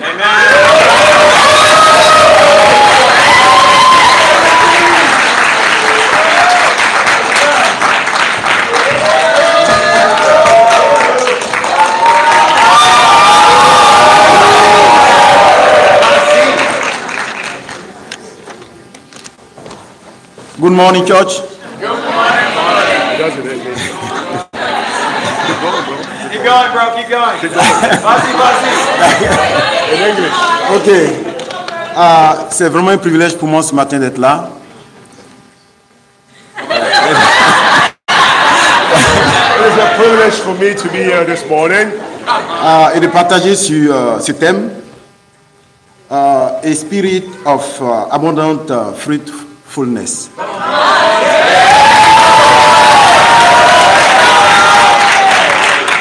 Uh, je ne sais pas si vous, avez, vous vous êtes senti déjà comme moi. Uh, quand j'étais jeune disciple, je me suis posé une question. I don't know if you ever felt like me. When I was a young Christian, I asked myself this question. Comment est-ce que je peux rendre Dieu heureux? How can I make God happy? Wow. Wow. Comment est-ce que Dieu peut être fier de moi? How can I make him proud of me? Et je suis tombé sur ce passage en Jean chapitre quinze. Then I found this scripture in John fifteen. Verset huit. Verse eight. John fifteen, verse eight. So you really remember that. I will just read in English. Okay, fifteen, eight. By this my Father is glorified, that you will bear much fruit, so you will be my disciples. Dieu est glorifié lorsque nous portons beaucoup de fruits. God is glorified when we bear much fruit. Pas un seul fruit. Not, not just one fruit. Okay. Mais beaucoup de fruits. Est-ce que Dieu est fier de nous? Est-ce que nous sommes en train de porter beaucoup de fruits? Are you bearing much fruits? Et ce qui doit nous amener à, à être de véritables, c'est notre reconnaissance. And what really helps you to go after bearing much fruit to please God is your level of gratitude. Wow. Mais nous sommes sauvés pour sauver d'autres personnes. Because he saved us. So that we can save all the people. Yeah. Et je pense que Dieu nous donne le Saint-Esprit pour, une, pour, pour cette même raison. I only believe that that's the, one of the biggest purpose of God giving us the Holy Spirit. Yes. Parce que Jésus dit en Actes chapitre un verset huit. Because he said, Jesus said in Acts one eight. Vous allez recevoir cette puissance. You will receive power. Et vous serez mes témoins. And you will be my witness. Dans toutes les nations. In all nations. Yeah. Et je pense que si on a reçu le Saint-Esprit, c'est pour être des témoins. So, so what was the purpose of him giving us the Holy Spirit? So that we can witness. Yeah. Parce que après la mort de Jésus, les disciples étaient cachés. Remember, before they received the Holy Spirit, they were hiding. Mais ils devaient d'abord avoir le Saint-Esprit pour se mettre devant le peuple. They didn't have the power to stand in front of people and testify. Donc nous recevons le Saint-Esprit le jour de notre baptême. That's why you don't receive the Holy Spirit before your baptism. You receive it again. You're called to become a disciple. Pour une raison bien précise. Because the, the, the, the reason is precise. Pour porter beaucoup de fruits. It's giving you that power so that you can bear much fruits. Et en Acts chapitre two. That's why the next chapter after Acts one. Ils ont parlé de nouvelles langues. They were speaking in different the language of the nations. Pour communiquer à ces personnes. What was the reason that gave them the ability to talk in different languages? So that they can witness to all the nations. Et pour que les gens soient gagnés. And what was the reason of witnessing to all the nations? So it was for them to bear much fruit. Et three thousand personnes ont été converties. And three thousand people were baptized in one day. Mais l'église n'a fait que grandir. But it didn't stop there, because if you check, the church just kept growing. Au verset forty-seven, Acts two. Acts two forty-seven. La Bible dit le Seigneur ajouta à l'église. And the, the, the Lord kept adding to the church. Yeah. Ceux qui étaient sauvés. Those who were being saved. Et en Acts chapitre four verset four. In Acts four four. La Bible dit qu'ils sont passés à five thousand. The, the number of men grew to five thousand. Yeah. Et à partir de Acts chapitre four, la Bible a arrêté de compter. And from then, the Bible did not give any specific number. It was growing larger and larger. Le nombre augmentait. The Bible just said the number of disciples, disciples were increasing rapidly. Le nombre augmentait. Rapidly. Et il y a eu un bon problème dans l'église. And now they started having a different type of problem we don't know today. Et les veuves étaient négligées. Now they were widows fighting over food. Et ça c'est un bon problème. That's a good, good problem when you're growing. Et il fallait maintenant donner la responsabilité à d'autres personnes. Now it was time to raise new people. Et quand ton église grandit, tu vas avoir de bons problèmes. And so, so when your church is growing, you have great, good problems. Il faut élever d'autres dirigeants. Then you can raise other leaders. Il faut fortifier d'autres dirigeants. You can strengthen other leaders. Et la Bible dit en Actes chapitre neuf, verset thirty-one, in Acts nine thirty-one, que le Saint-Esprit assistait l'église et l'église grandissait. The Bible, the, the churches kept growing by the assistance of the Holy Spirit. Donc le Saint-Esprit assiste l'Église et l'Église doit grandir en portant beaucoup de fruits. So the Holy Spirit was there in the beginning. He was promised. He started in Acts chapter two. By Acts chapter nine, he's always there, helping the church to grow in number. Et nous sommes là pour porter beaucoup de fruits. So the question is, is the Holy Spirit in your church? Portons beaucoup de fruits. So let's bear much fruit. Et que Dieu nous bénisse.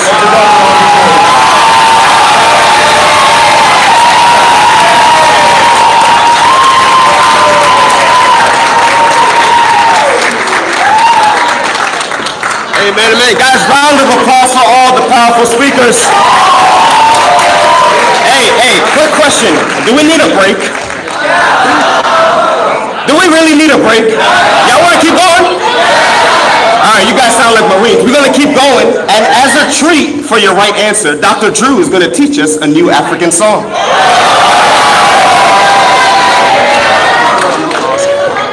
right, guys, so I want to teach you guys a quick medley here. I'll teach you a quick medley. So um, th this is a Nigerian quick medley. So uh, for, for those of you who know some Nigerian Nigerian songs, man, they could just keep you just keep singing like the next hour or whatever, you know. And so, but we, we don't have time for that because we got we got lunch appointments. Okay, so so we're gonna sing. Them. I'll tell you the song. So there's no one, there's no one like Jesus. Right, you guys know that one? All right, so then I will praise him every day, um, uh, Jehovah, and then oh, sing, oh, sing, oh. So what we'll do is, it's gonna go like this. There's no one, there's no one like Jesus. No, so what we're gonna do? I'm gonna get you the song. So, so there's no, uh, the clap. There's no one, there's no one like Jesus. There's no one, there's no one like him. There's no one, there's no one like Jesus. There's no one, there's no one like Jesus. Sounds easy, but keep going. There's no one, there's no one like Jesus. There's no one, there's no one like him. There's no one, there's no one like Jesus. There's no one, there's no one like him. I walk around, there's no one, no one. I search, I search, there's no one, no one. I look around, there's no one, no one. There's no one, there's no one. You got that? You got that? It's okay? It's, it's not too difficult. I search, I look around, there's no one. And then we'll, we'll go from that one, and then it goes, I will praise him every day. I will praise the Lord. That's it. I will praise him every day. Praise him every day. I will praise the Lord. Jehovah, Jehovah, Jehovah, Jehovah, Jehovah, Jehovah, Jehovah, Jehovah. So now you see, you see, you want to keep going. Yeah, so then, and then we'll close out with those single single. Okay? Okay, there we go. You guys ready? Ah, I, I, why am I looking at this? I don't need this. Right. There's no one, there's no one like Jesus. There's no one, there's no one like him. There's no one, there's no one like Jesus. There's no one, there's no one like Jesus. You don't believe it? Here we go. There's no one, there's no one like Jesus. There's no one, there's no one like him. There's no one, there's no one like Jesus.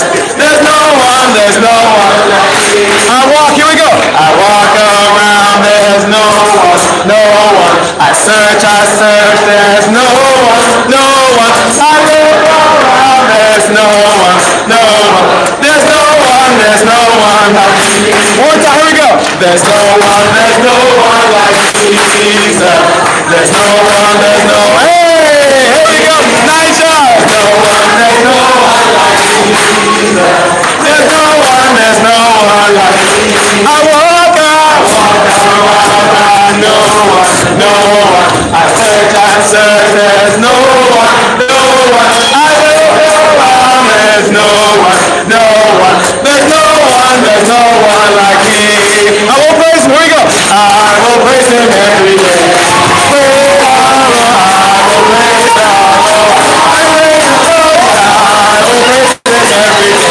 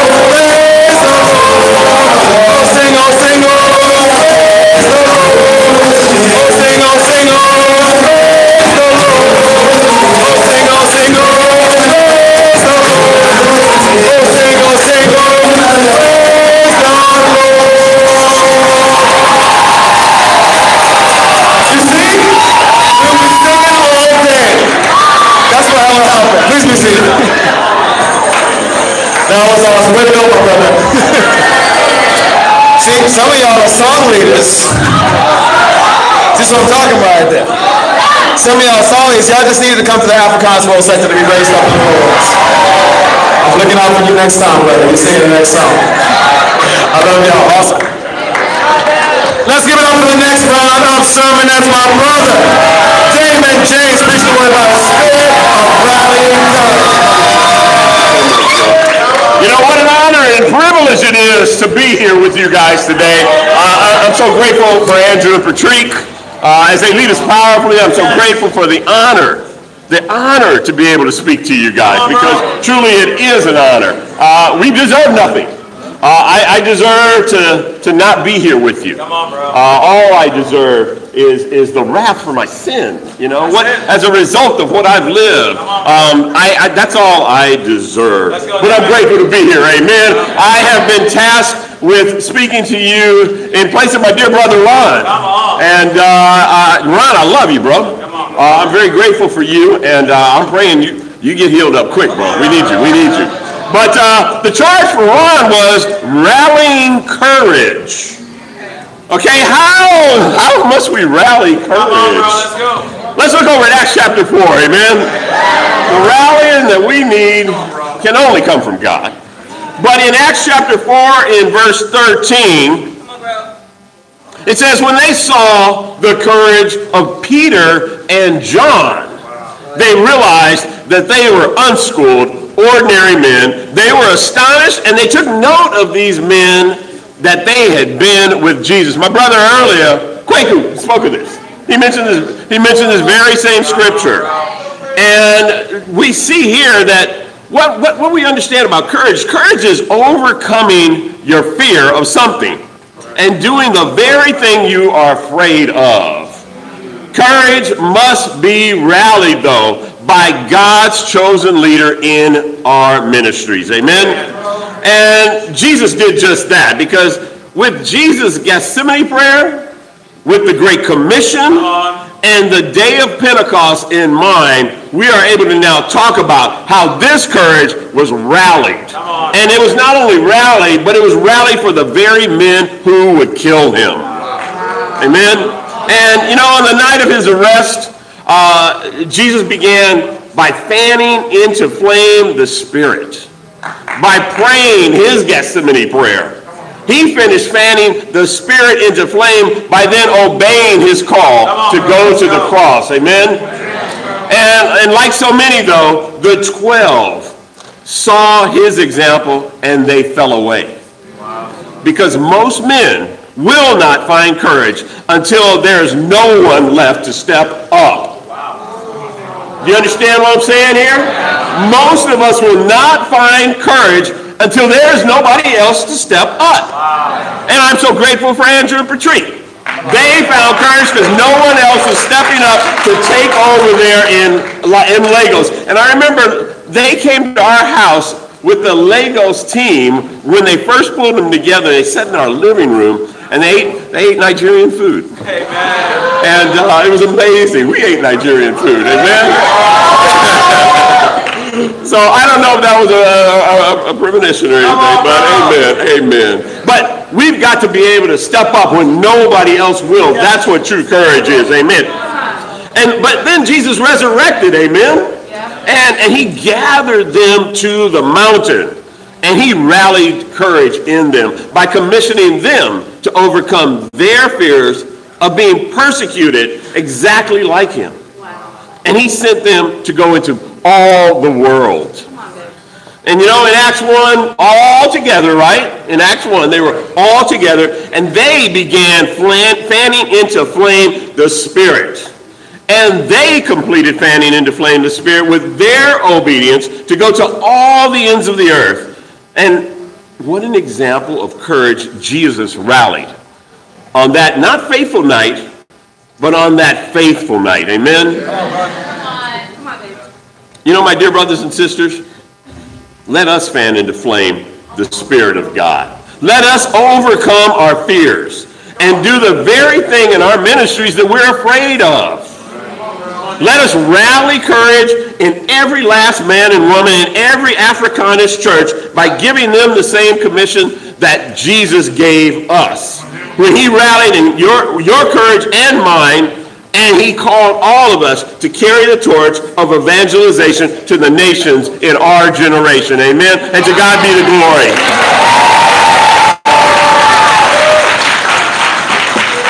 Amen. What incredible lesson so far. Uh, my name is Nick Wynn. I intern at the mighty Johannesburg International Christian Church. Amen. Thank you, Andrew, for this incredible privilege. A spirit of gathering the remnant. Um, in the previous movement, we didn't understand what remnants were. We didn't understand that anybody needed to be called out of anything. We were just disciples. But being a remnant myself, I had attitude. When I first heard the word that you are a remnant, I felt like a leftover piece of pizza. Please turn with me to Jeremiah chapter twenty-three. But if you're any, anything like me, I love food. And leftovers taste better the next day. So remnants are pretty cool. We taste good. Guys, I want to I want to talk a little bit just this morning of why it's important to go after the remnant. Because now that we're part of the new movement, they are remnants and they need you. Yeah. You know, I'll never forget that, the, well, firstly, what is the meaning of the word remnant? Just simply means a small group of people that have survived something. You know, um, I left the I C O C in end of two thousand twelve for different reasons, and uh, but I believe God's hand was on me, and God used that time period just to, I never stopped being a disciple. And I think sometimes when we hear remnants or we think of remnants, we automatically go into judgment mode that there's something wrong with them. Are you in Jeremiah twenty-three? Good, because I'm not going to read there from now. I'm going to quote Isaiah thirty-seven, and it says this. This is God. He says, once more a remnant of the kingdom of Judah will take root below and bear fruit above. For out of Jerusalem will come a remnant, and out of Mount Zion a band of survivors. And the Lord God Almighty will accomplish this. Amen. See, it is God's heart.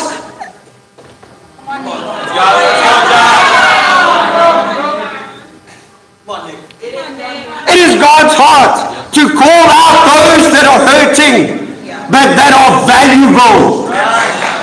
We have no idea that the kingdom of God today, the modern day movement, it's essential that we call out the remnant. You know why? Because it is the zeal of God that wants to accomplish that. So what do we do? We've got to call them out. We've got to call them back because it's God's heart. Jeremiah twenty-three, I'm reading from verse one. So we've got to understand that these remnants are where they act, not because of themselves. Woe to the shepherds who are destroying and scattering the sheep of my pasture, declares the Lord. Therefore, this is what the Lord, the God of Israel, says to the shepherds who tend my people. Because you have scattered my flock and driven them away, and have not bestowed care on them, I will bestow punishment on you for the evil that you have done, declares the Lord. I will place shepherds over them who will tend them, and they will no longer be afraid or terrified. Nor will any be missing, declares the Lord. We have brothers and sisters in the I C O C that are terrified and afraid and are looking for shepherds to take care of them. It is you. So we're going to start reaching out to them. We're going to have a spirit to call these people back so that we can take care of them because they are vital. You know what's incredible about a remnant? I never stopped having quiet times when I left the I C O C, but yet I was labeled a fallaway. I had a brother sitting in my living room, and I looked at him and I said, bro, do you consider me a brother? And his, his silence spoke greater words. He didn't even have to speak. And it hurt. Our perception of those that are remnants, they are waiting for God's people to call them back. Remnants are diehards. They are loyal. They do not need to be taught all over again. They will teach you how to stay faithful, how to stay strong, and how to never give up.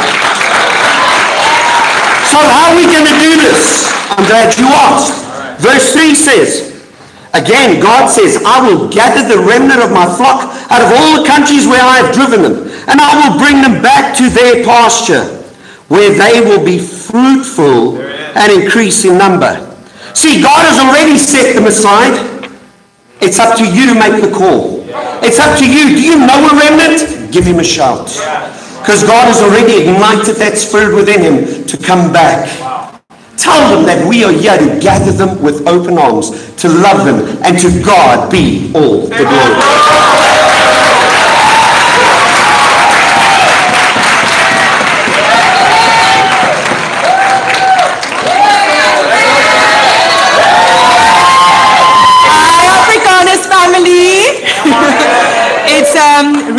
Very, very great honor um, to stand before you today, and I want to uh, just extend my love and honor to our beautiful sister Chinyere Akinfenwa in Lagos. This was supposed to be her lesson. I feel deeply honored to share, um, as I know this is your heart as well, my sister.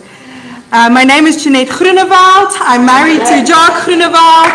Um, we are shepherds in training for the Johannesburg Church, and we are deeply honored and grateful to be in the battle with you, Doctor Drew and Patrick. Thank you for your love. Thank you for your friendship and just for believing in us. And yeah, thank you so much for this opportunity to speak this morning. To my sisters! The title uh, Chinyere has been given, and I've been given this morning, is the spirit of true humility be before God's word. And in the fashion of my discipler, Patrick, I also want to define words, Patricia. So the word spirit is the seat of our emotions, our character, and our soul. Okay. It is who we are. Yeah. Then I want to define the word humility. It's the quality of having a modest view of oneself and one's importance. Yeah. And that's how I feel being at this G L C. Come on, sis. It's truly just mind-blowing that we can be here with you all. I'm so grateful. Thank you again, Doctor Drew and Patrick. You know, something else that we are, so we're spirit, but something that we have a choice of is whether we are humble or prideful. And I want to read um, in Nehemiah eight this morning. This is a scripture our brother Tebo Simon shared in a welcome a couple of weeks ago um, in the Joburg Church, and it's just stuck with me. So Tebo, thank you for the scripture, my brother. But in Nehemiah eight, verse one, it says, all the people came together as one in the square before the water gate. They told Ezra, the teacher of the law, to bring out the book of the law of Moses, which the Lord had commanded for Israel. Verse three, he read it aloud from daybreak till, to, till noon, as he faced the square before the water gate, in the presence of the men, women, and others who could understand. And verse five, Ezra opened the book. All the people could see him because he was standing above them. And as he opened it, the people stood up. Ezra praised the Lord, the great God, and all the people lifted their hands and responded, Amen, Amen. Then they bowed down and worshipped the Lord with their faces to the ground. This was the kind of humility and awe our brothers and sisters had post-Babylonian exile. Post, this is the, basically the first time the word of God is being preached since the reconstruction of the walls in Jerusalem. This is a big deal. Can you imagine how you would have felt, my sisters, if you were there? And in South Africa, in Africa, we do emotions journals. And I think some of the emotions that would have come up in my heart was awe. I would have been in awe. I think I would have been in tears. Um, I would have been relieved and deeply, deeply grateful. I loved how Nick shared about the remnant, because that's how we feel about God's new movement. We were baptized in the Cape Town I C O C, both Jock and I, at various times, Jock in April two thousand three and myself in November two thousand three, and we met um, each other in the church.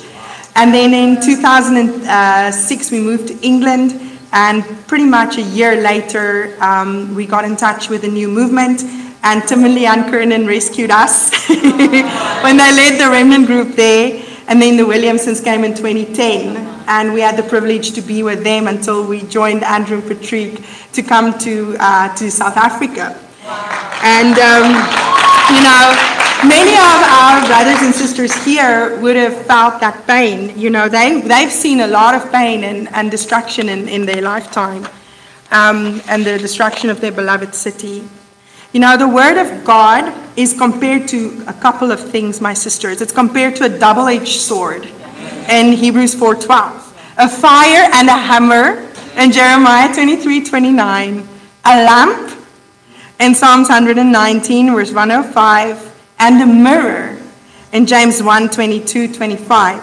It's also the truth, John seventeen seventeen. And recently, um, the Word of God has helped me in all these areas in my life. But, um, you know, it's, it's um, more, more particularly um, just a fire, a sword, and a lamp in my life. Because in the last two years, after we came back from London, um, I lost my sister to breast cancer. She was my baby sister. Like, your baby sister doesn't die before you, it just doesn't happen, right? And then literally four weeks ago, I lost my mom. Come on, Jeanette. You got this, Jeanette. One of the hardest things I had to battle with was trusting God. And it was, if it wasn't for God's word and the hope and the promises that we have through it, I don't know if I would be here today. One of the greatest things I had to wrestle through was submission to God's word and righteousness through forgiveness. I didn't think I would be able to do it. And acceptance. Um, God's word had become a strength, the truth and comfort to my heart as I face these battles in my life. But we cannot embrace the battles in our life or embrace just God's word if we're not truly humble. So this morning I have some practicals for the sisters. No, I was amazed. I looked like the word of God is amazing because God breathes out stars, right? In the Psalms it says that the word of God created, breathed out, God breathed stars. I was like, that's the same word we're reading this morning. So when we hold the Bible in our hand, you know, we've become so used to taking our phones, but this is the word of God, sisters. So I want to challenge you, get a new Bible. I'm going to get a new Bible when I go back to Joburg.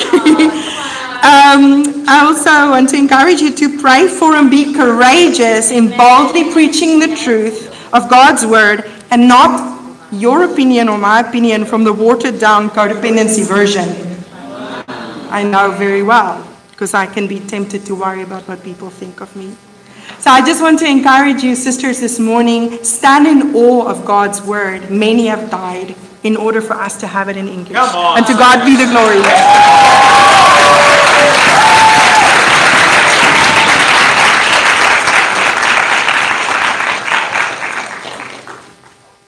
Come on, Tina. Amen. Hi, family. It's also an honor and privilege to be with you all. Thank you so much, Doctor Drew and Patrick, for allowing me to share. I'm also speaking in, in place of Kate Abiodun. Unfortunately, she couldn't come uh, because of visa issues. And the title of my charge today is A Spirit of Loyalty in Discipling Relationships. And so, just to join with my awesome mentor, uh, in, this, in definitions, loyalty is a strong feeling of support or allegiance. You know, and ladies, speaking to the ladies, uh, in order for us to have a spirit of loyalty in our discipling relationships, we must first be loyal to God. You know, a great man in the Bible who was loyal to God um, and loyal to his people was David. You know, in First Chronicles chapter twelve, okay, verse thirty-three, it says, "From Zebulun, experienced soldiers prepared for battle with every type of weapon to help David with undivided loyalty." Wow. And another translation says, "undivided heart." You know, if you read throughout the chapter, you'll see how these men were determined to make David king over all of Israel. And as we know, David was very successful in his campaigns as he led Israel. So why were they determined to make David king, right? Because he invested in them uh, when they were in distress, discontented, and in debt, right? And I know for me, when I first became a disciple, You know, I'm, you know how after you study the Bible and then you get baptized, you're like, where's all the love? You know? It's like, where did, the, where did the love go? Right? Um, and then to top that off, uh, my discipler at that time, she fell away about a month or two after I became a disciple. And I was like, what's going on here, right? And this could have stopped me from being loyal to God, you know, and to my next discipler. But I decided to make it make a decision to give my heart to my next disciple. You know, when you're discipling people, do you see it as a checklist? You know, because if, for me, to her, it was a checklist for her. You know, going to L A uh, and then going to the parish mission team and back to L A. You know, I went through so many disciplers, right? And it was hard. It wasn't easy to always give your heart. I remember even having a discipler for like a month, and then I had to change another dis discipling, you know, but I did. I chose to not um, give in to the temptation of not giving them my heart because I saw it was going to hurt my relationship with God and myself as well. You know, and another time that my loyalty was tested was just having different challenges in discipling women with mental health. You know, I didn't have faith that God can use me to help them. Wow. You know, I sometimes, to my shame, I didn't look forward to my discipling times with them. You know, I didn't think I was equipped. Um, and I remember thinking like, God, when are they going to change? Come on. Wow. You know, and I saw that I am the one that needed to change, not them. I needed to have faith for them, you know, and I can say today, with the help of the awesome women in my life, uh, it's a completely different relationship. You know, ladies, we must make the decision not to run away from challenges that come with discipling and decide to be loyal to your discipler. You know, if I didn't repent, it would have been a loyalty killer. You know, and other loyalty killers, a lack of trust in God, idolatry can stop us from being loyal. Wow. Pride and independence, thinking we know better than our disciples. Being sentimental, not calling sins out, can stop us from being loyal. Ultimately, loyalty is a decision and a choice. You know, some practicals I have for the ladies. Have a heart-to-heart with your disciples. If you have any quiet reservation, resolve it today. You can rebuild your loyalty. Have set times for your discipling time. Amen. Be in the battle together. It builds loyalty. It bonds our hearts together. Do research and understand the women you're discipling. It helps you to understand, and it shows love and care. Be a sponge to your discipler. Learn as much as you can from them. Do not compare your discipling relationship, your past discipler from your present discipler. Do not compare. Show appreciation for your discipler and build family. Have times where you can build memory. And also be a friend to your discipler. Sometimes we don't be, we're not friends to our discipler. We think that they're Jesus. They're not, right? And imitate the good in them. And the challenge I want to ask uh, the ladies today is ask your discipler, in what ways can I be more loyal to you? And if you're discipling someone, ask them, how can you be more loyal to them? And so a great quote by Doctor Drew did for our Bible Talk leaders lesson one time. He says, people need to show loyalty the most when they deserve it the least. And Proverbs seventeen seventeen is a great scripture for that. And to God be the glory.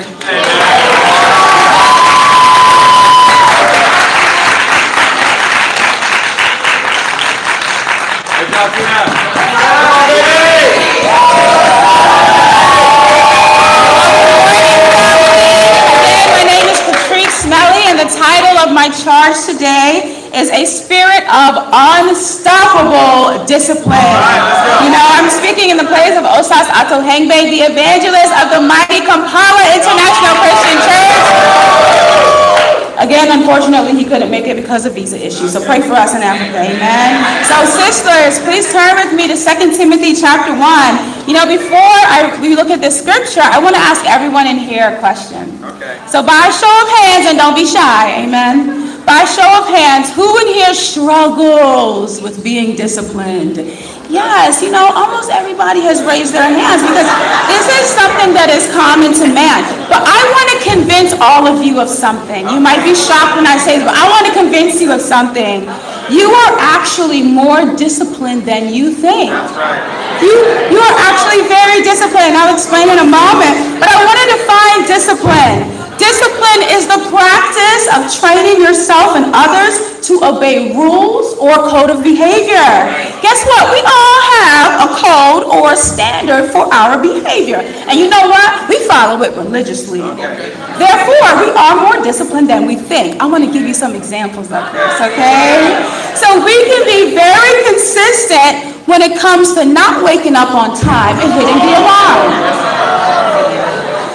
We we can be extremely disciplined when it comes to eating unhealthy. We have a talent for making bad choices almost every time. This takes commitment. Some can also be consistent in watching Netflix and binging on shows for hours.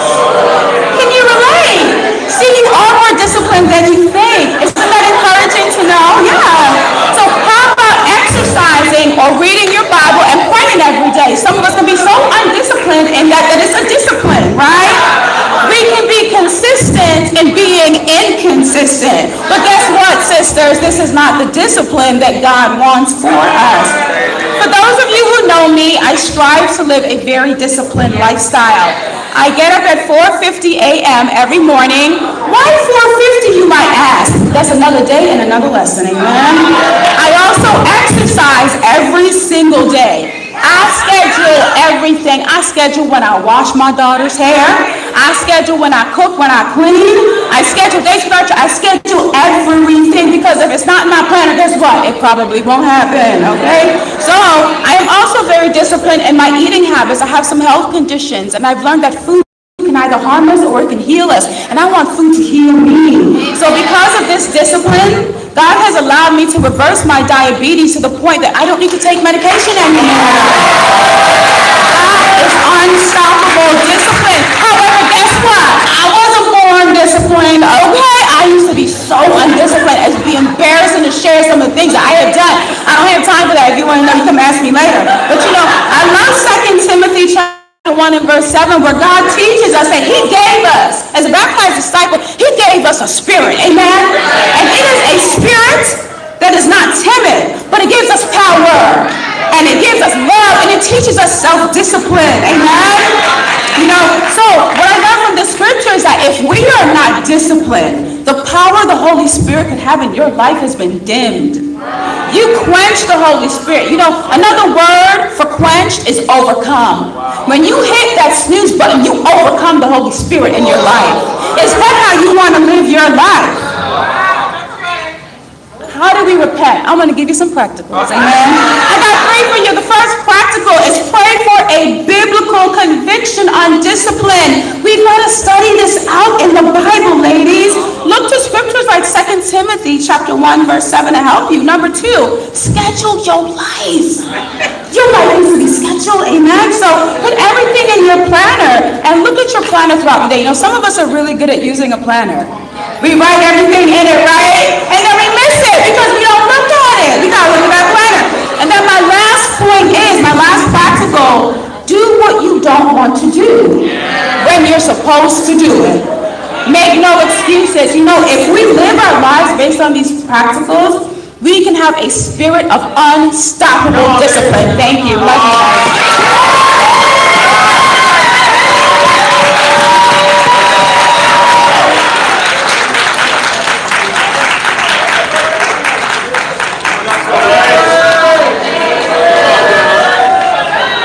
Let's give it up to my sister, Patrick.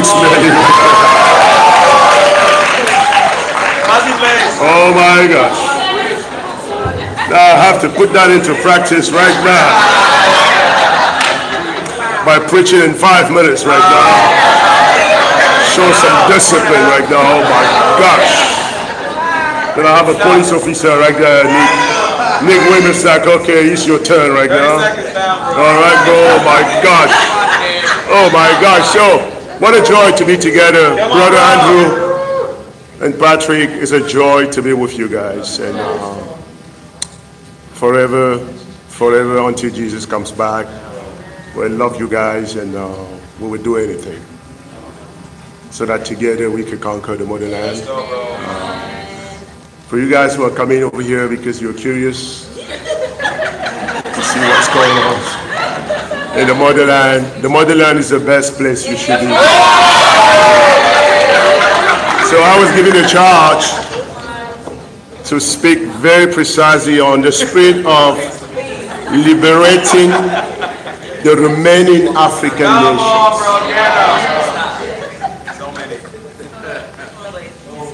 By the grace of God, The Holy Spirit is really moving on the continent of Africa. Yes, it is. Tell us, bro. Tell us. And today, we don't have the privilege of having one of our fierce warriors here, Miki Ngungu. Yes. And I couldn't start this without mentioning him. Yes. Him not being over here, it's like me being half here.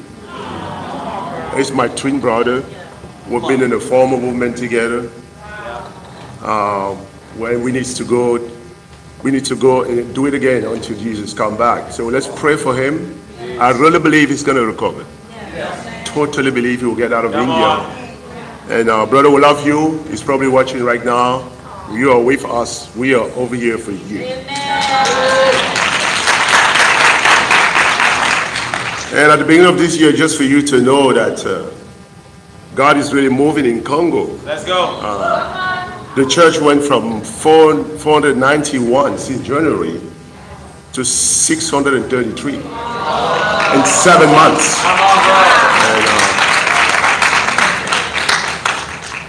And, uh, and uh, in Abidjan, from January to July, we've had already one hundred seventy-seven baptisms. And the campus went from one sixty-three at the beginning of the year to now two hundred fifty-two in Abidjan. And we are planting Kampala in September, and we are planting Casablanca in September too. That's it. And Andrew already said we're planting Nairobi next year. As much as these victories are encouraging, we still have a lot of land to conquer. This brings me back to the story of the Promised Land. Okay. We all talk about the Promised Land, the Lord free Israel to give them the Promised Land, correct? We all know that, right? Yeah. From kindergarten, right? But actually, it's a very sad story. Because the story of the Promised Land is sadly the one of an incomplete conquest. That's it. And God still thinks about it till today. Like, dang. They were close to getting it, yeah. But they missed it. Wow. In Joshua chapter thirteen, verse one, all right, bro, let's go. The Bible says, now Joshua was old, advancing years, and the Lord said to him, you are old, advancing years, and there remains very much land yet to be possessed. Stop there. Yet there remains very much land to be possessed. Okay. Two points, simple points. Why did they miss to conquer the entire land? And what will prevent us from conquering all the fifty-four African nations? Come on, bro, let's go. The same thing. Wow. Number one, don't be a passive recipient.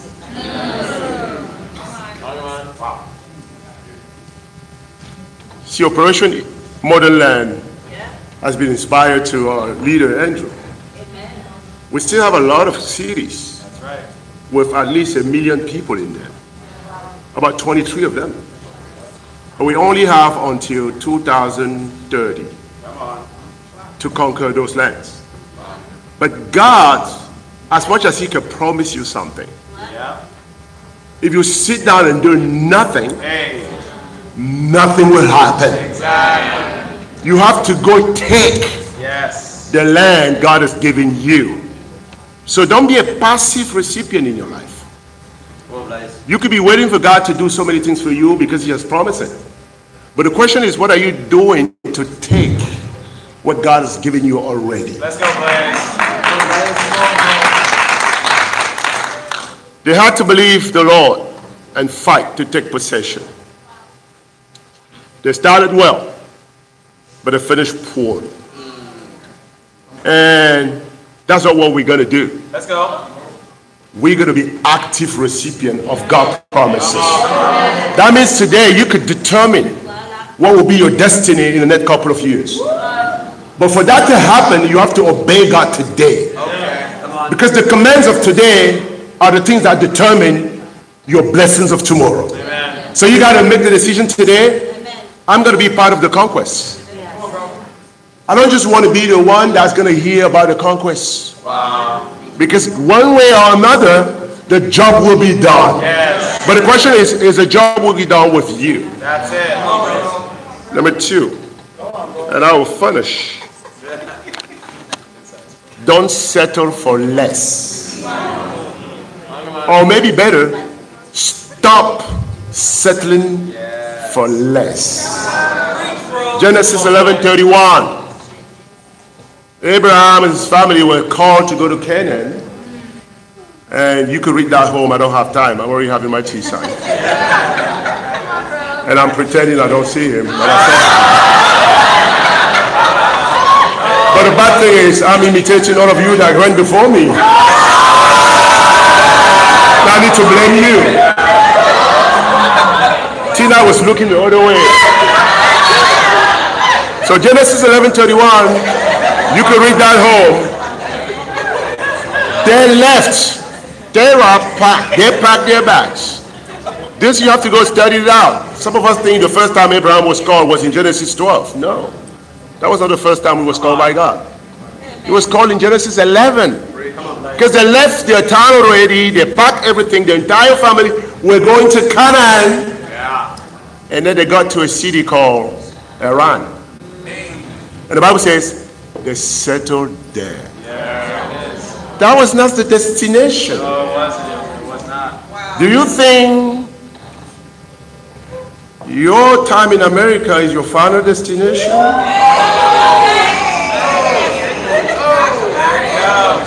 Do you think your studies in America are your final destination?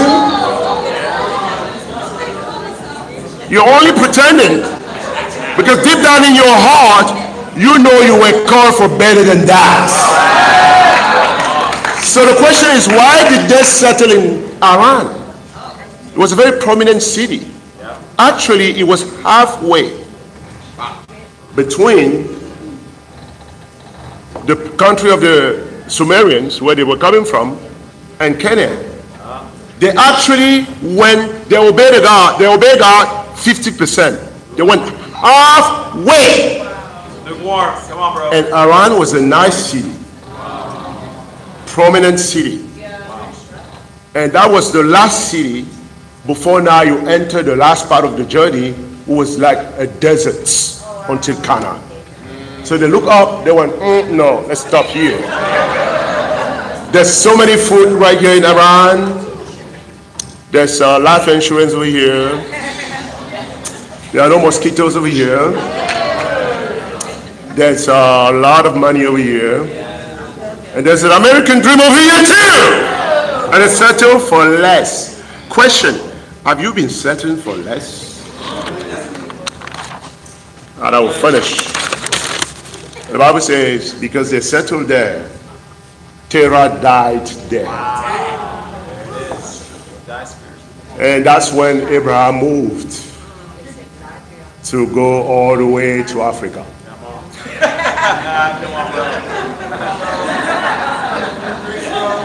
So he was stuck in Iran because of Terah. Well, that's right. And maybe you're stuck in America because of your Terah.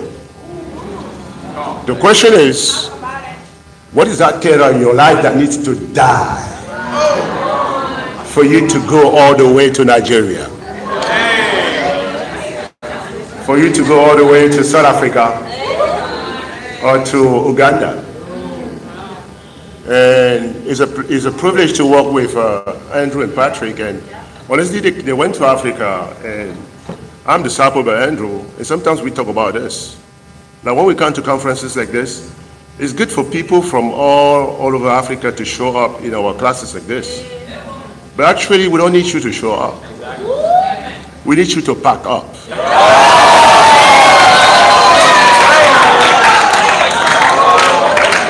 And sometimes we come over here at these conferences and we hear from you and we encourage. Whenever you come to us, you come to Andrew and Patrick, you go, let me give you a hug. We are praying for you. We hear that all the time. Oh guys, you guys are doing so great in Africa. Oh guys, you guys are doing so great over there. We love you. We are praying for you. Please. Please, you've been praying for us a long time. Now, please come join us on the round, and let's conquer the remaining nations to God be the glory.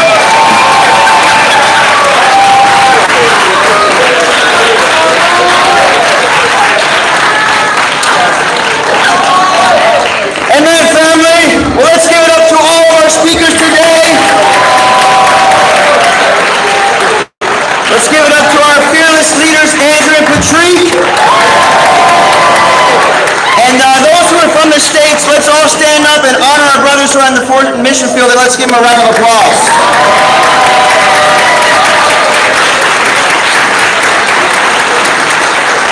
Thank you so much for your sacrifice. You know, uh, my name is Mike Schaefer from the mighty D C Church. And uh, I don't know if you noticed, but I'm actually not African. But I want to go to Africa. Because I became a disciple, and when I when I realized Jesus died for me, I died in the waters of baptism to go anywhere, do anything, and give up everything for Jesus. You know, the one thing I realized, the biggest thing I've taken away from this session is that, I mean, I'm American. I do have a German passport, but I'm an Africanus, amen? Um, but I'm, I become entitled. And when I'm entitled, I become nearsighted. God says to live by faith, not by sight. So when I'm entitled, I get nearsighted in my life. I can't see beyond me and what God wants to do. So I need to get out of my own way and answer the call. You know, I asked the usher in the back during the middle of the session, I said, how many people are in the room? He said, one hundred thirty-eight. Then I asked Nick Wynn, how many countries are in Africa? I'm still learning. I just got into Africanus. So I'm learning that. He says fifty-four countries. fifty-four times two is one hundred eight. So if all of us would just grab the next person to us, we could go two by two in every country and evangelize Africa. You see, God wants to expand my love in your love. He wants to expand your vision and my vision. He wants us to get rid of all of our excuses. Because the excuses are really holding back the Holy Spirit. So if you got a visa or passport or citizenship, you need to go back. And we need to build up Africa and the mid-Atlantic United States. Amen? Let's pray. And let's have, uh, we're gonna, we're gonna pray and have one final song. But let's pray. Let's uh, hold hands and pray. Father God, we thank you so much for our fearless leaders, Andrew and Patrick. God, we thank you so much for Ron and Tracy and Blaise and Patricia and all the work that's being done. We pray for Operation Lionheart, Father God. We need to get there, Father God. Africa needs us, God. Help us not to limit the Holy Spirit. Help us to pack up and get out there, Father God. And God, please help us to finish Operation Bravery, Father God. When I look out and I see my brothers and sisters, it's I'm fired up to financially sacrifice, God. Yes. It's awesome to see what we have here, God. And I pray, God, we finish the work there in the mid-Atlantic. So we can support Africa, Father God. We can get the job done, God. Help us to move out of the way and use your Holy Spirit in us, God. We love you. We thank you. And we pray all this in Jesus' mighty name. Amen. Amen.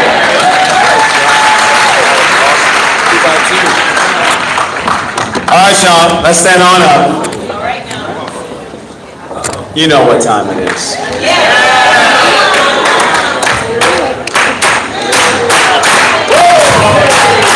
Now, hold on, don't rush me now. Because you're going to have more to do than just this, this, this slap right here. There's our Lord, there's our joy, there's our joy, there's our joy.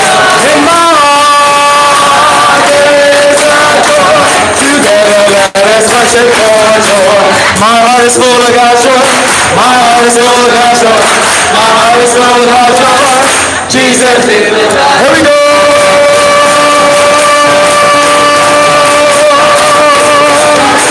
Jesus is with us. There's our love. There's our love. There's our love.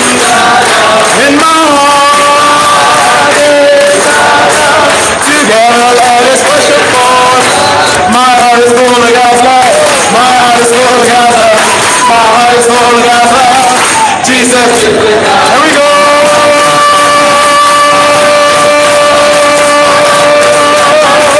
Jesus is better. There is our peace. There is our peace. There is our peace. In my heart, there is our peace. Together let us worship God. My heart is full without peace. My heart is full without peace. My heart is full without peace. Jesus is better. Here we go.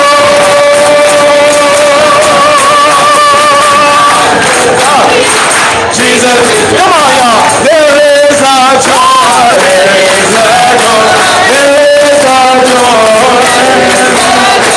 In my heart, there is our joy. Together, that is worship for.